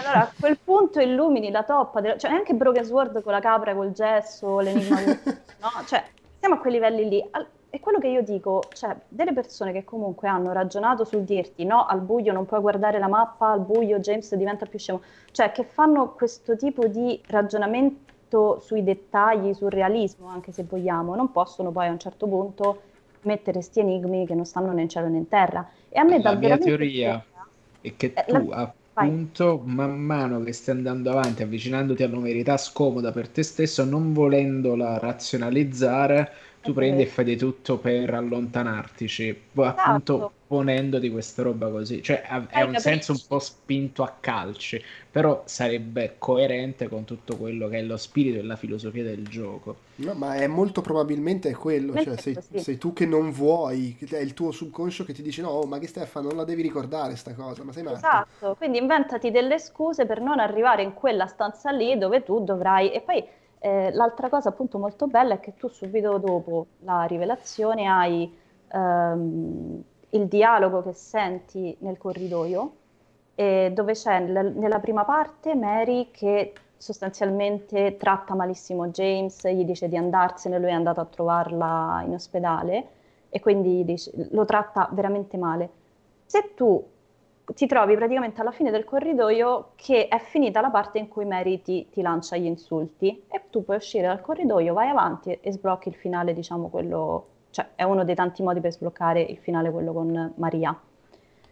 Se tu rimani fermo un minuto di più, senti che lei a un certo punto invece inizia a supplicarti, a piangere di rimanere con lei. Quindi in realtà, secondo me, anche lì il gioco ti sta dicendo se tu scegli di prenderti veramente carico della sofferenza di questa persona, significa che tu davvero hai capito quello che hai sbagliato, insomma, in quanto James prima e, e comunque sia come va affrontata questa cosa, allora sei davvero libero e ti diamo il finale giusto.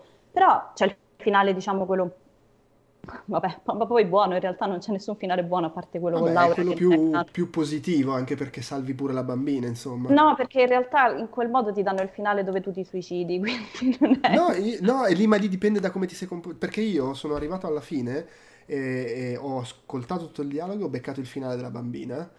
Ah, ok. Poi quindi... ho caricato il salvataggio, ho interrotto il dialogo e ho beccato il finale in cui se ne va via con Maria. Perché probabilmente prima avevo fatto le cose che non ti portano al finale in cui ti ammazzi. Mm. Cioè, il finale eccetera. con cui va via. Con... Cioè, allora, ci sono, quattro, diciamolo, cioè, ci sono quattro okay. finali di base che appunto dipendono in parte da proprio se hai o meno usato quell'oggetto, se hai ascoltato quel dialogo in quella stanza e in parte appunto da atteggiamenti, cioè se, come diceva prima Arianna, se ti curi molto poco e stai spesso sul limite della morte, il, il gioco la elabora come un... Eh, non, non, non, ti curi di te stesso e quindi ti conduce, ti avvicina di più al finale col suicidio. Eh, se invece ti curi ti allontana da quel finale, ma ci sono altre cose, per esempio c'è una parte in cui eh, Maria la lasci su un letto in ospedale che non sta bene e se torni più volte a vedere come sta è una cosa che ti avvicina di più a un finale che a un altro. Ci sono un po' di queste cose che guardano quant- quante volte fai determinate cose nel corso del gioco e un po' di cose che sono invece appunto più binarie, hai ascoltato o meno quel dialogo, hai us- contro- esaminato o meno quel diario che racconta delle cose e così via. E i quattro finali sono, eh, c'è il finale in cui arri- arrivi alla fine, diciamo, tu arrivi alla fine, il combattimento finale è... Eh, dopo aver fatto fuori testa a piramide, arrivi in, sul tetto lì dell'edificio e c'è eh, Maria, che, no, Mary, cioè proprio la moglie, c'è un dialogo che cambia a seconda del finale che stai sbloccando e cambia quanto come lui ha elaborato la situazione, cioè se eh, desidera stare con Mary, se ha accettato quello che ha fatto, se si è perdonato, non si è perdonato, questo tipo di discorsi qua. E a seconda, mh, comunque tu poi lei si trasforma nel boss finale che devi abbattere e poi appunto ci sono i quattro finali dove uno è, eh, diciamo, in un paio di casi hai questo momento aggiuntivo di, eh, come dire, in, in cui tu ti ritrovi al capezzale della moglie e c'è un dialogo con lei che può essere lievemente diverso, ma c'è un po' un farsene una ragione se vuoi lì con lei anche ti, ti dice ma io so che tu eh, mi volevi bene anche se, se, mi hai ucciso la situazione era disperata tutti questi discorsi qua che poi ovviamente è lui che sta parlando con se stesso in un certo senso sì. e da lì in poi questa scena non c'è in tutti i finali però quello che succede poi è che o te ne vai portandoti dietro la bambina Laura e che, che, se vogliamo dei quattro è il finale più positivo perché lui ha, ha, elaborato il lutto, ha elaborato quello che è successo, se n'è andato, ha saputo perdonarsi e tra l'altro salva la bambina.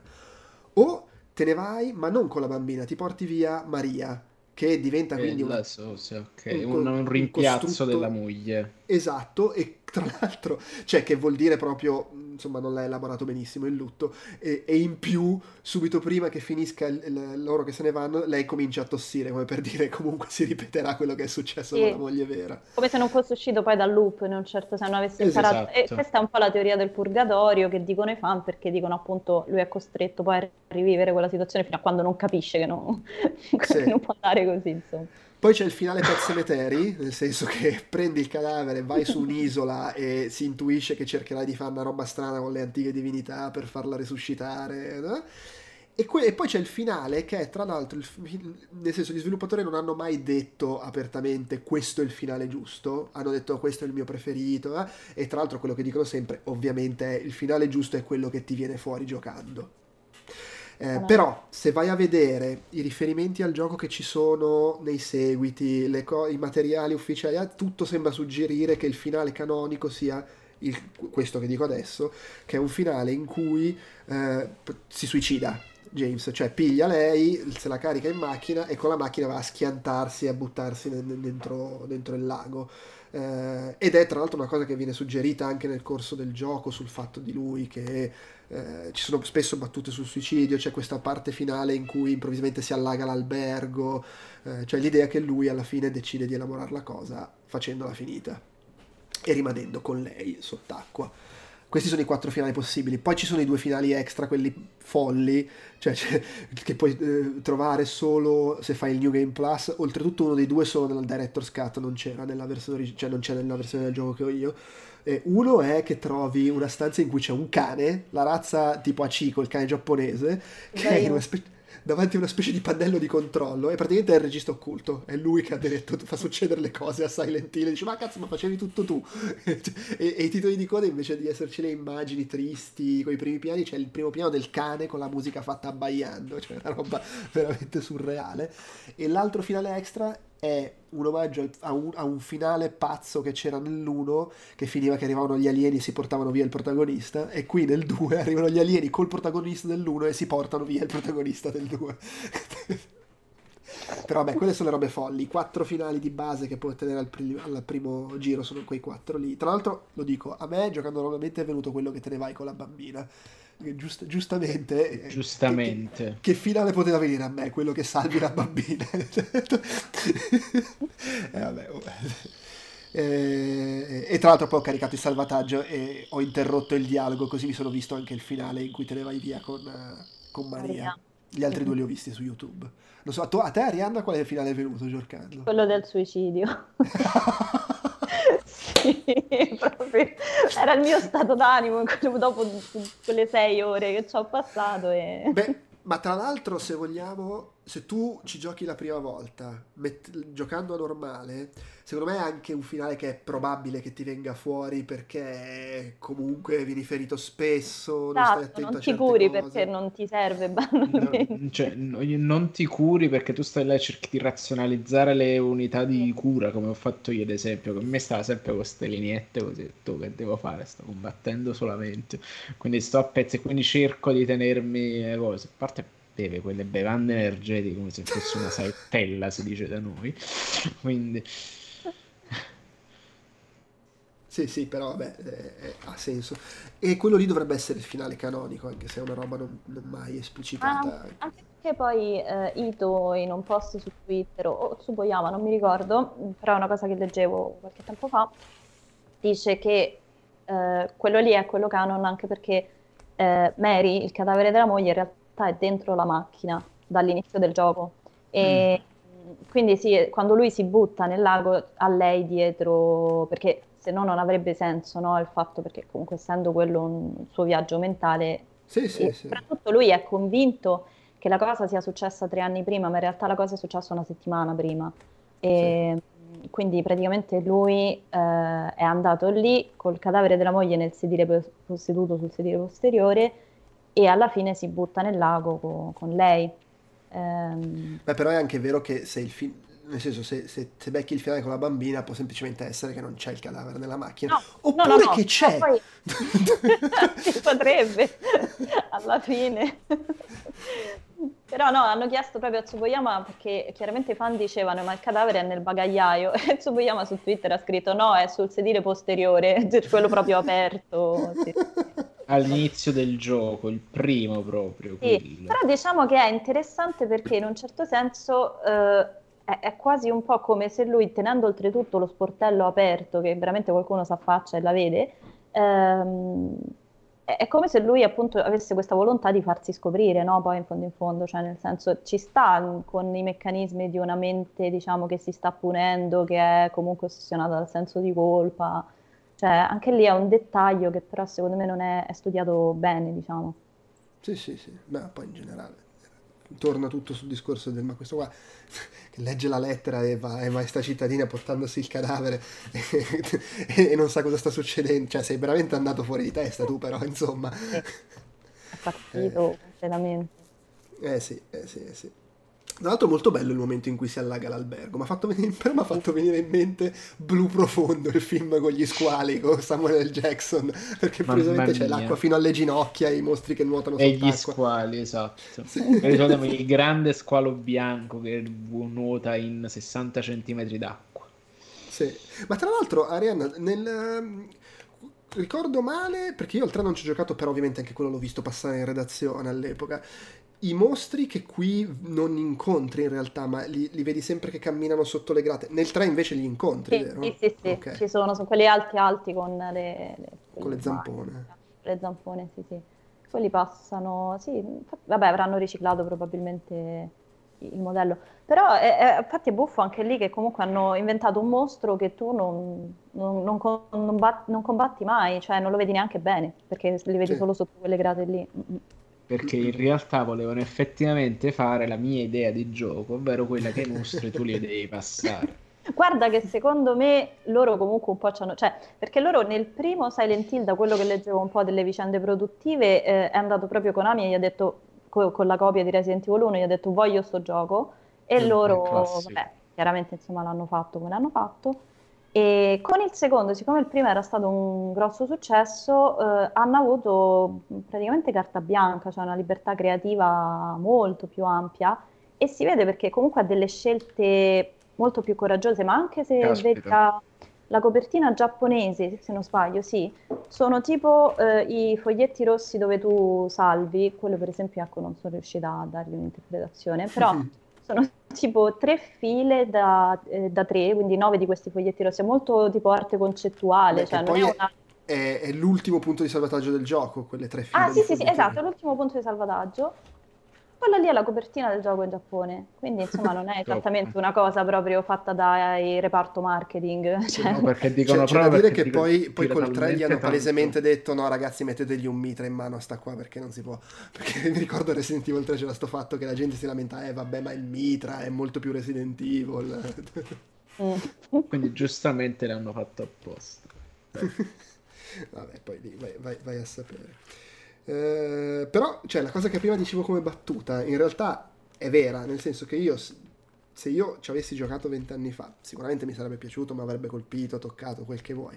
Ma giocarci adesso, comunque, in un momento della mia vita in cui, insomma, sto cominciando anche a pensarci spesso alla mortalità, alla, alla, all'avere a che fare col il membro della famiglia con la malattia mortale, insomma tu, tutti questi temi qua, il confronto con la fugacità, la vita che ti sfugge tra le mani e cazzo colpisce un po' più a fondo quello cioè, di cui parla sto gioco. Stai entrando nella crisi di mezza età quindi. No, no, ci sto abbondantemente mani e piedi da, da un pezzo, ma e, e tra l'altro no, poi proprio anche il concetto in sé di gioco, tutto incentrato non solo per il protagonista ma anche per i personaggi che incontra sull'elaborazione dei traumi e sul non riuscire a... perché poi alla fine il problema di tutti questi personaggi è quello che non riescono a uscirne dai traumi e non ne esce tutti, nessuno esatto. tutti una brutta fine perché non, non, invece di andare dall'analista sono andati a Silent Hill.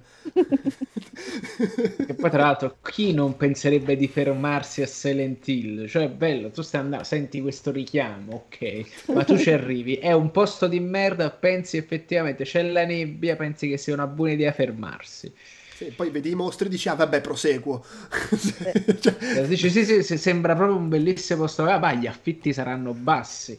Vabbè, lì è tutto, è tutto, il, il sur... Va detto che c'è sempre una scusa, che fu... nel senso, nell'uno c'era la ricerca della, della, della, del, del mo... della moda e nel 2 c'è comunque questo fatto che è tutto surreale, fuori di testa e lui non è realmente consapevole di quello che sta facendo, perché ovviamente se fosse realistico il comportamento, già di base ho ricevuto una lettera da mia moglie morta, che cazzo state a dire? non solo da mia da moglie mia morta moglie che, che ho ucciso, ucciso io.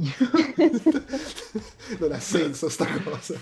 È, è, è ovvio che se, la, se lo inquadri come realismo, però comunque i, i temi di cui parla, devo dire, sono particolarmente eh, toccante, cioè non, è un po' sempre quel discorso dell'horror, no? che ovviamente non ti ritrovi nell'estremizzazione del protagonista, per, grazie al cielo non ti ritrovi nel protagonista che ha ammazzato sua moglie, o, però ci puoi trovare comunque il tema, l'universalità del tema che è, in realtà va molto a fondo ed è molto toccante. Ecco.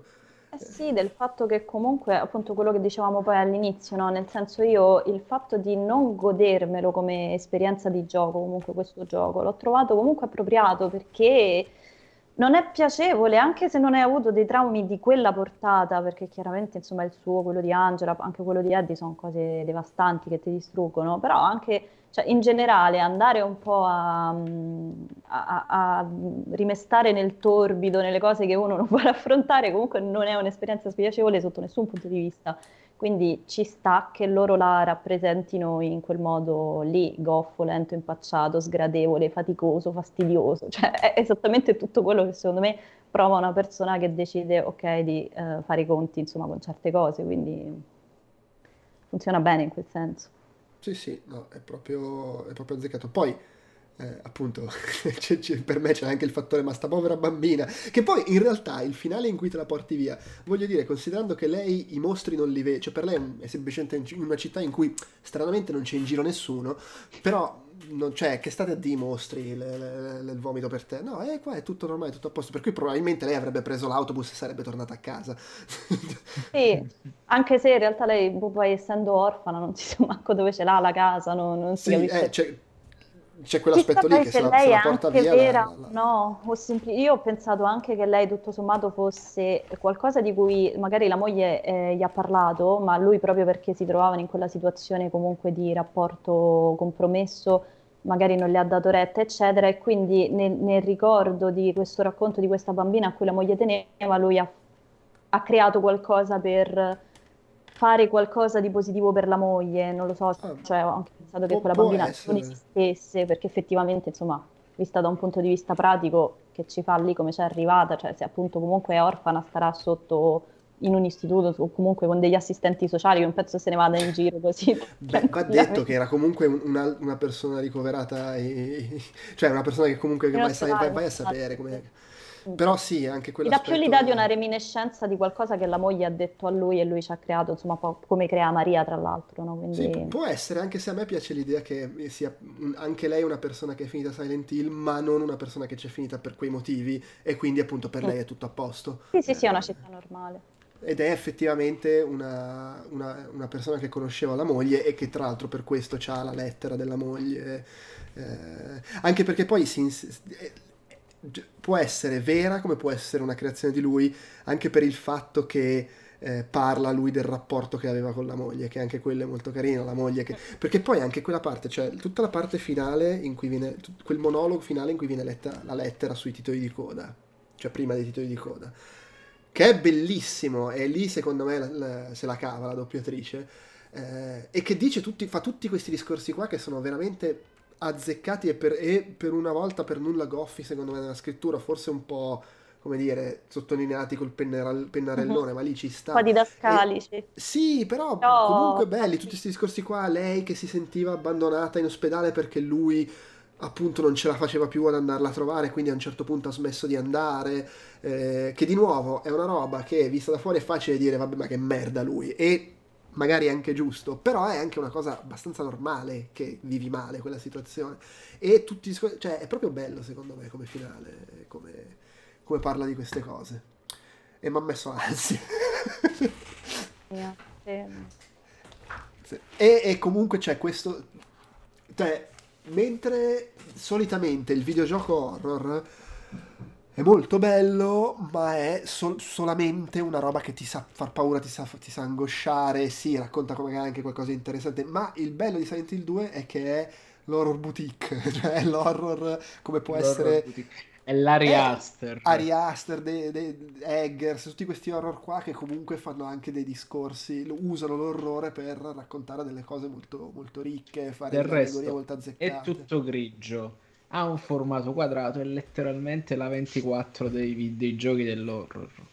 Eh, beh, ma poi, cioè, se ci pensi, voglio dire... Eh, non, probabilmente non in questi termini con queste modalità, ma l'horror che è tutto incentrato sull'elaborare il lutto del fatto che hai ammazzato tua moglie mentre stava ma- malata con la...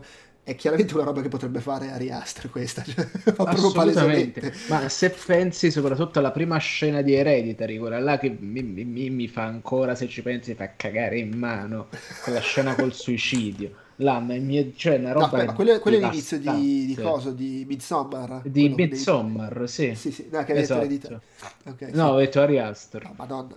Eh, no, detto sì, l'inizio cioè, di Ereditaria, avevi detto che... Eh, sì, è vero, mi sono confuso. Comunque eh, pure sì, comunque... Ereditaria comunque è una roba ingestibile. Ter- eh. Terrificante comunque l'inizio di, di, di, di, di cosa, di Midsommar con la... Cioè, una roba devastante, una roba devastante proprio. Ma poi come è costruita, come è mossa ogni singolo momento di quella cosa, e per me è anche il più grande problema perché dopo non arriverà mai più a mettermi quello senso di malessere e andare tutto quanto in scena. Ma giustamente l'horror anticlimatico horror, Vabbè, il folk horror anticlimatico con dei chiari riferimenti a determinate cose, però oh, poi, quella scena lì è devastante.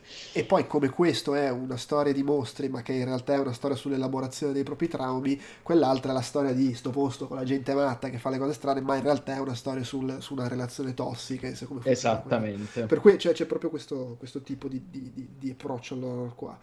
Eh, che, che, non è scontato, non è scontato nello stesso Silent Hill, perché il primo Silent Hill era una storia molto più letterale. Esatto, eh, infatti era quello che stavo pensando, cioè nel senso alla fine eh, il 2 supera veramente di, di, di, misura poi il primo e il terzo, proprio perché ehm, siccome si, si, va appunto a pescare in traumi, in pulsioni, in uh, comunque sentimenti molto, diciamo, di tutti, eh, anche poi il design dei mostri che comunque riecheggia queste pulsioni qui, questi tormenti, eccetera, è qualcosa secondo me, soprattutto all'epoca nei videogiochi, abbastanza originale, abbastanza, cioè non trovi, cioè se tu vedi comunque il design, ma anche le, le trovate proprio puramente horror del, del primo e del terzo, eh, comunque vanno a pescare in maniera molto più banale dal repertorio, dall'iconografia classica dell'horror, cioè addirittura nel terzo ci sono, che ne so, i conigli rosa inquietanti, le bambole inquietanti, la casa degli orrori, cioè nel senso è proprio più scolastica la cosa, nel senso non, non, non c'è originalità che invece nel secondo ha, ha, dettato proprio poi uno stile, un modo, cioè tutto suo di, di rappresentare certe cose. E, ehm, Infatti, vabbè, il film poi alla fine ha ripreso il primo, forse semplicemente perché era come adattamento molto più semplice, cioè nel senso era più sì. facile farci un Tra film. Tra l'altro, storia divertente quando andai, cioè il film di Silent Hill, perché a me questa roba horror mi affascinava tantissimo, cose psicologiche che c'era, curiosissimo, ero un ragazzino, andai al cinema da solo, al mare, a Gaeta, e letteralmente esco, il cellulare non prende, c'è anche un po' di nebbiolina, umidità, io letteralmente cagato sotto nessuno per strada. mai più al cinema da solo. Le ultime parole famose, vado al cinema sempre da solo.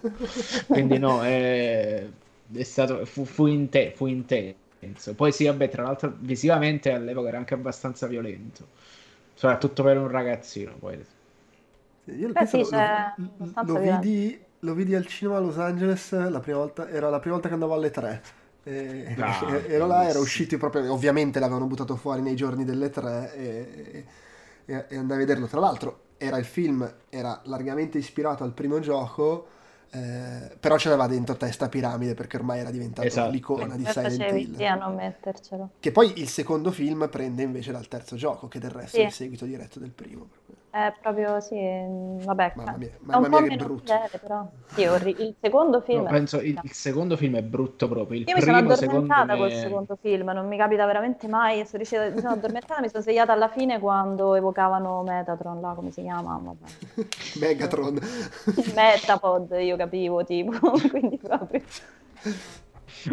Eh, però per esempio il eh, Silent Hill 4 The Room, che all'inizio non doveva neanche essere un Silent Hill da quello che ho capito, che però ci ha lavorato su Boyama eccetera, parte da un presupposto secondo me che forse è il più intrigante di tutta la serie perché è veramente anche qui... Um, cioè, c'è, c'è la dimensione dei fantasmi in realtà, però è anche un po', è molto allucinato, cioè nel senso è lui, molto kafkiano, cioè lui si sveglia eh, nel suo appartamento e è tutto sigillato, lui non riesce ad uscire, e, però la vita fuori scorre normalmente, cioè se tu ti affacci dalla finestra, se tu guardi dallo spioncino della porta, la gente fa la sua vita e, e tu sei là dentro che bussi, urli e nessuno ti, mh, mm, nessuno ti rende conto di nulla.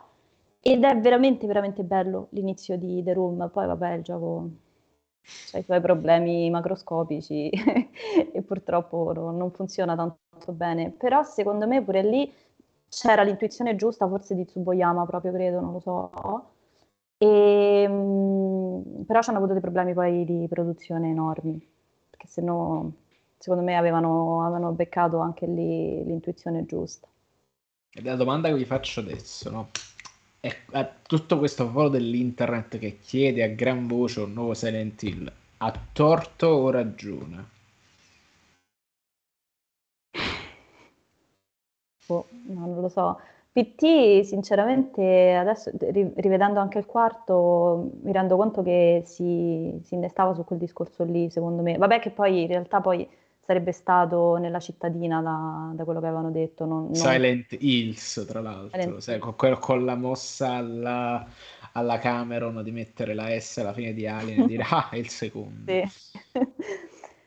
mm, non lo so, beh, io in generale non, non, sono per portare avanti le serie ad libitum. Per, per riscaldare la minestra, insomma. Sì, ne, ma anche i seguiti, io non amo i, se- i sequel, quindi cioè, per me personalmente sta bene dove sta e, e basta. Cioè io, io, tipo taglierei pure Resident Evil, cioè farei proprio un'altra cosa.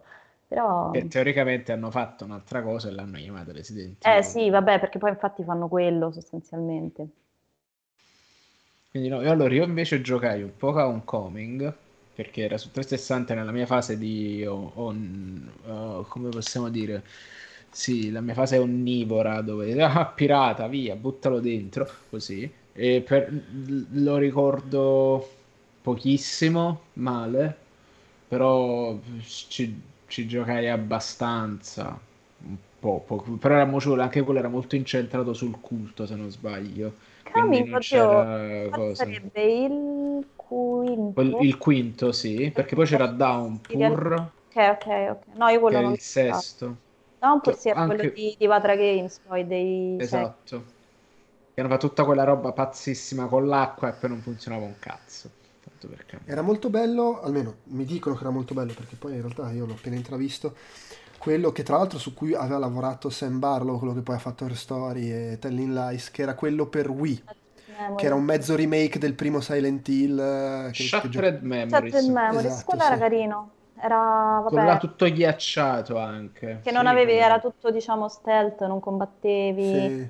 Era una reinterpretazione, sì, del primo, in chiave psicologica.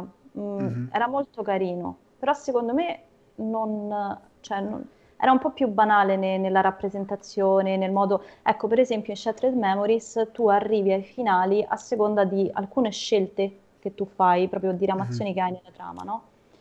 E che è un modo poi semplice di, di- di selezionare i finali, cosa che invece il 2 non fa, cioè tu nel 2 scegli ma non sai che stai scegliendo, quindi secondo me è un po' più raffinato il meccanismo. Sì, diventa anche perché già il primo aveva questa cosa. Eh, è vero, allo stesso tempo però a me piace le cose tipo se non ti curi mai esprimi la tendenza suicida e quindi ti avvicini più al finale del suicidio. Trovo un po' più a cazzo, mi si conceda, il fatto che sia importante nel decidere il finale eh, trovare delle robe che puoi tranquillamente, cioè oggetti che puoi proprio, le, le- Ah, le- le sì. cuffie dove ascolti il messaggio, cioè il fatto che se trovi quella pagina del diario sul tetto o ascolti quel mess- quella registrazione con le cuffie determini il finale ha senso perché ascolti e leggi delle cose che ti spingono in una direzione. Però è veramente aleatorio il trovarle, così come nel primo Sì, per quello- vedere il finale migliore dovevi trovare una, una- una fiala in una stanza di un No, edificio no, di quello era, quello era assurdo, sì, sì, sì. Tra l'altro messa in primo piano che sembrava proprio un elemento di, così, di decoro e invece dovevi prendere. Eh, quelle cose sono un po'... Oltretutto nel primo era anche, secondo me, molto più nettamente il finale giusto quello, mentre perlomeno nel 2 eh, si può sostenere che siano tutti e quattro finali giusti, tra virgolette, e che veramente in base a come tu hai giocato, per cui ci sta anche di più che sia anche ale- aleatorio come capita. Non lo so, però queste sono veramente, sono veramente robe giapponesi, quelle da, da, Sì, ma GDR. non è il finale canonico del primo, perché diciamo nel- nel- perlomeno poi da come lo riprendono nel 3, Sibyl non Sì. c'è, quindi in Sì, è vero realtà anche quello.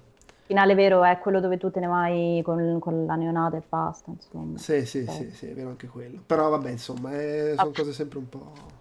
Vabbè, era per farti rigiocare mille È volte, chiaro, cioè, sì, sì. Ma sì, poi, poi lì c'era tantissimo all'epoca queste, queste impostazioni, anche solo il fatto che quando nel resoconto finale ti dice quanti finali hai visto dei quattro disponibili, perché comunque poi il salvataggio se ne ricorda. C'è anche, anche sta roba qua, che poi se ci pensi è surreale, perché dice hai visto uno dei quattro finali possibili, però non hai la minima idea di come mai l'hai visto. Esatto. per cui se tu te lo rigiochi è capacissimo che ti rivedi lo stesso finale. Sì, sì.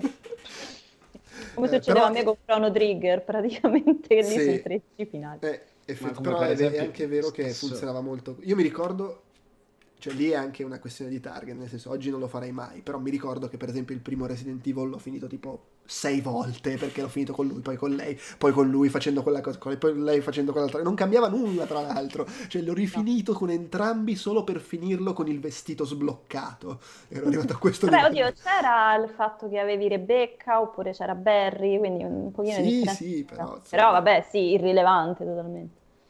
Come io che ho fatto il finale brutto di The Witcher 3 e dici giustamente là sono tipo 120 ore di gioco, ma No, cazzo che lo rigioco di nuovo perché poi mi è uscito il finale brutto tra l'altro in delle sezioni di cose perché ho detto perché ho espresso sentimenti nichilisti probabilmente con le scelte che ho fatto tra l'altro. Quello che poi eh, là è anche stato molto divertente perché tutte le altre missioni del gioco le missioni secondarie ho fatto andare esattamente tutto come volevo che andasse.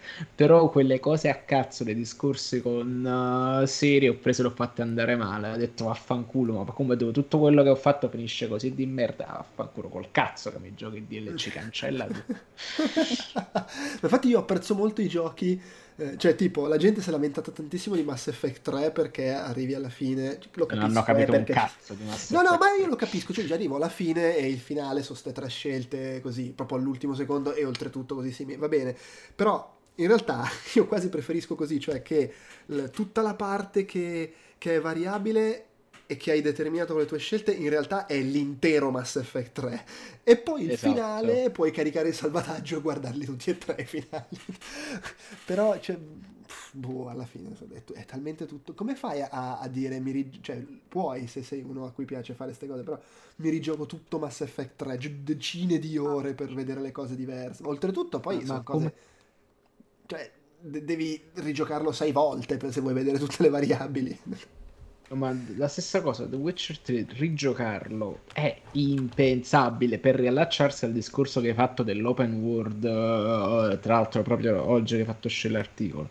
Quindi no, soprattutto perché poi è, è vasto, è grande, c'ha, c'ha, un sistema di navigazione che è rotto. Quindi... Beh, tanto c'è, for- c'è fortunatamente, ma infatti sì, no, ma fortunatamente per giocarsi DLC, tu lo avvii e dici vuoi iniziare con level cap per giocarti questo DLC? Fai sì, via. Avvii, perché lo sapete che non lo rigioca nessuno, che nessuno c'ha sto fegato. Poi probabilmente, cioè, ma tra l'altro non incide nemmeno perché nel finale cattivo del Witcher 3 lui a un certo punto in questo rendimento nihilista va a combattere le streghe, entra in questa capanna e la capanna a un certo punto si riempie di mostri per dire che si è lasciato morire, per capirci. Però oh, c- ci sono i DLC, mi dicono che la storia è andata avanti, che, che, quindi tutto è andato bene. Quindi, se anche tu mi metti questo finale negativo, non, cioè, st- stai sega sostanzialmente perché non, non ha poi cioè se tu già mi stai dicendo perché non è che stai ponendo un epilogo alla storia ci sono i DLC non è che poi dici no non puoi giocarteli quindi è, è, è comico cioè, mi, mi, piace questa sbroccata su The Witcher 3 così random. Oh, cioè, è una cosa che capita periodicamente, ogni volta qualcuno dice eh, The Witcher 3 è il più grande GDR della sua generazione, allora faccio aspettate un attimo. Comunque io volevo menzionare tre cose che ho visto che mi ero segnato qua. allora, uno, nella parte, tu vabbè non ci sei arrivato credo Francesco, la parte in cui scendi nei pozzi, sai le scale, tutta quella parte in cui stai scendendo, come dicevi tu Arianna, nel tuo subconscio, eh, verso la fine del gioco. a un certo punto c'è il momento Snake Eater, che pigli sta scala e inizi a salire, stai tipo due minuti a salire la scala con la musica che inizia a salire, mi è troppo venuto in mente Snake Eater, vabbè ma non c'è la canzone qua. Però c'ha un sì, po' di... Sti... di... È un po' questi momenti scenici. E Francesco, allora, livello di difficoltà. Eh, eh una delle cose che succedono se metti il livello di difficoltà massimo per il lato azione. C'è questo punto che ha menzionato prima Arianna, in cui tu, dopo tutta questa cosa che scendi nei pozzi, nelle cose, esci fuori e c'è il, l'acqua, il lago, e zompi sulla barca remi e devi remare verso il faro. E poi questo ti conduce all'ambientazione finale, che è il famoso albergo dove una volta avevate passato la vacanza assieme. Per remare, se hai il livello di difficoltà massimo, devi usare i due analogici per usare i due remi separatamente. Addio. Una roba, cioè già ti incasini con la difficoltà minima ogni tanto, no aspetta vai a sinistra, no aspetta vai a destra, no? cioè tu immaginati remare con i due remi, tant'è che nel riassunto alla fine delle tue prestazioni una delle cose che ti dice è quanto tempo ci hai messo ad arrivare al faro. e quello in- implica anche la, una scelta del finale, magari. Capito? Eh, che tu ci hai messo troppo, non ci vuoi andare, quindi forse non vuoi elaborare il tuo lutto. Cioè, or- ormai capi- ho capito la forma mentis. Bravo, bravo. E l'ultima cosa proprio così appunto cretino, eh? mi faceva molto ridere il fatto che questa esperienza così opprimente, devastante, i suoni industriali, l'angoscia, l'ansia, i temi, la morte, la, la, la vecchiaia, eh? però ogni volta che lo accendevo c'era il loghetto colorato di Konami su sfondo bianco, ma che non c'entra niente sta cosa poi scompare il loghetto ed entri all'inferno. È una cosa che mi letteralmente mi lasciava così. Sì, era anche con, con, Resident Evil che c'era il jingle comunque di Capcom che era tutto bello squillante, scampanellante. Non me lo ricordo. Sì. Però comunque è un po' più scuro almeno il jingle. Invece Konami è proprio schermata bianca, quattro colori. sì, Adesso parte Gradius. E invece no, è, è Silent Hill 2. Bene, ehm, mi sembra che abbiamo esplorato in abbondanza, però se c'è altro io ho esaurito. Anche io. io prima stavo vedendo i miei appunti, ma sì, cioè, tutte le cose che abbiamo detto praticamente. Bene, bene, bene. Vabbè, insomma, abbiamo fatto quasi due ore. Eh? è, è, è, una delle puntate lunghe questa. Ok, va bene. Allora, come da nuova usanza chiudo annunciando tutti i giochi che abbiamo già deciso che faremo nei prossimi, nei prossimi episodi di, di Retro Outcast eh, e che tra l'altro trovate elencati anche nel nostro gruppo su Facebook e pure su Discord per, chi, per, chi, per, per quei pochi ma buoni che stanno anche su Discord. Eh, fra due settimane, quindi il 19 maggio, facciamo Afterburner perché giustamente esce Top Gun Maverick, bisogna fare Afterburner in Retro Outcast, è, è, obbligatorio, che confermi Francesco che è obbligatoria. Io l'ho, appen- l'ho, appena ho, ho scaricato, quindi l'ho appena messo sul, su un OpenEMU, quindi ho, quando vedete quelle luci bianche ho detto ah, fammi iniziare a portare avanti e infatti ho scaricato Afterburner. Io la, di cui la... non so assolutamente niente, quindi un altro meraviglioso momento. Ah, oh, beh, Afterburner è comunque una delle robe a cui giocavo in sala giochi, ma io l'altro giorno ho realizzato una cosa e ho subito googlato e si, e si, può fare. Io ci giocherò usando il controller cloche e manetta, ah, quello top, per, per, per, Elite, tipo. Voglio vedere come si riesce a giocarci. Devo prima riuscire a farlo funzionare sotto Mame, che non è scontato, ma insomma. E poi due settimane dopo, il 2 giugno, eh, giocheremo di Shanti o Shantae come preferite, perché è il ventennale, credo, dell'uscita su, su Game Boy Color. Altre due settimane, 16 giugno, questa è la proposta tua Francesco, siccome a giugno esce Jurassic World, com'è che si chiama questo? Jurassic World Jurassic Dominion. Dominion. Ok, puntata su, episodio su Cadillac and Dinosaurs, quindi le mazzate.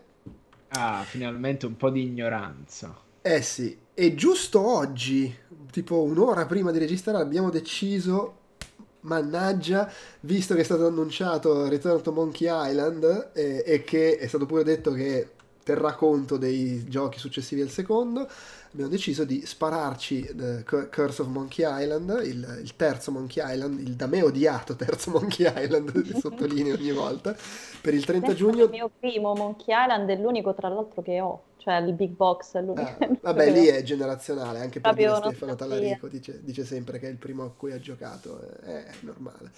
Eh, che mi è, venuto in, è tornata in mente questa cosa che ne avevamo parlato perché ho visto oggi che è in omaggio su Amazon Game, quindi lo segnalo anche per chi non se ne fosse accorto. L'ho, l'ho trovata gratis lì, fermo restando che su Steam sta a 5 euro e su GOG a 1,90 euro, per cui insomma non è che sia problematico. Poi che altro c'è che abbiamo già deciso? Ah vabbè, qua si va molto sulla, sul lontano, sì. però insomma lo dico, per dopo la pausa estiva, quindi probabilmente ci sarà ancora qualcosa che dobbiamo decidere nel mezzo.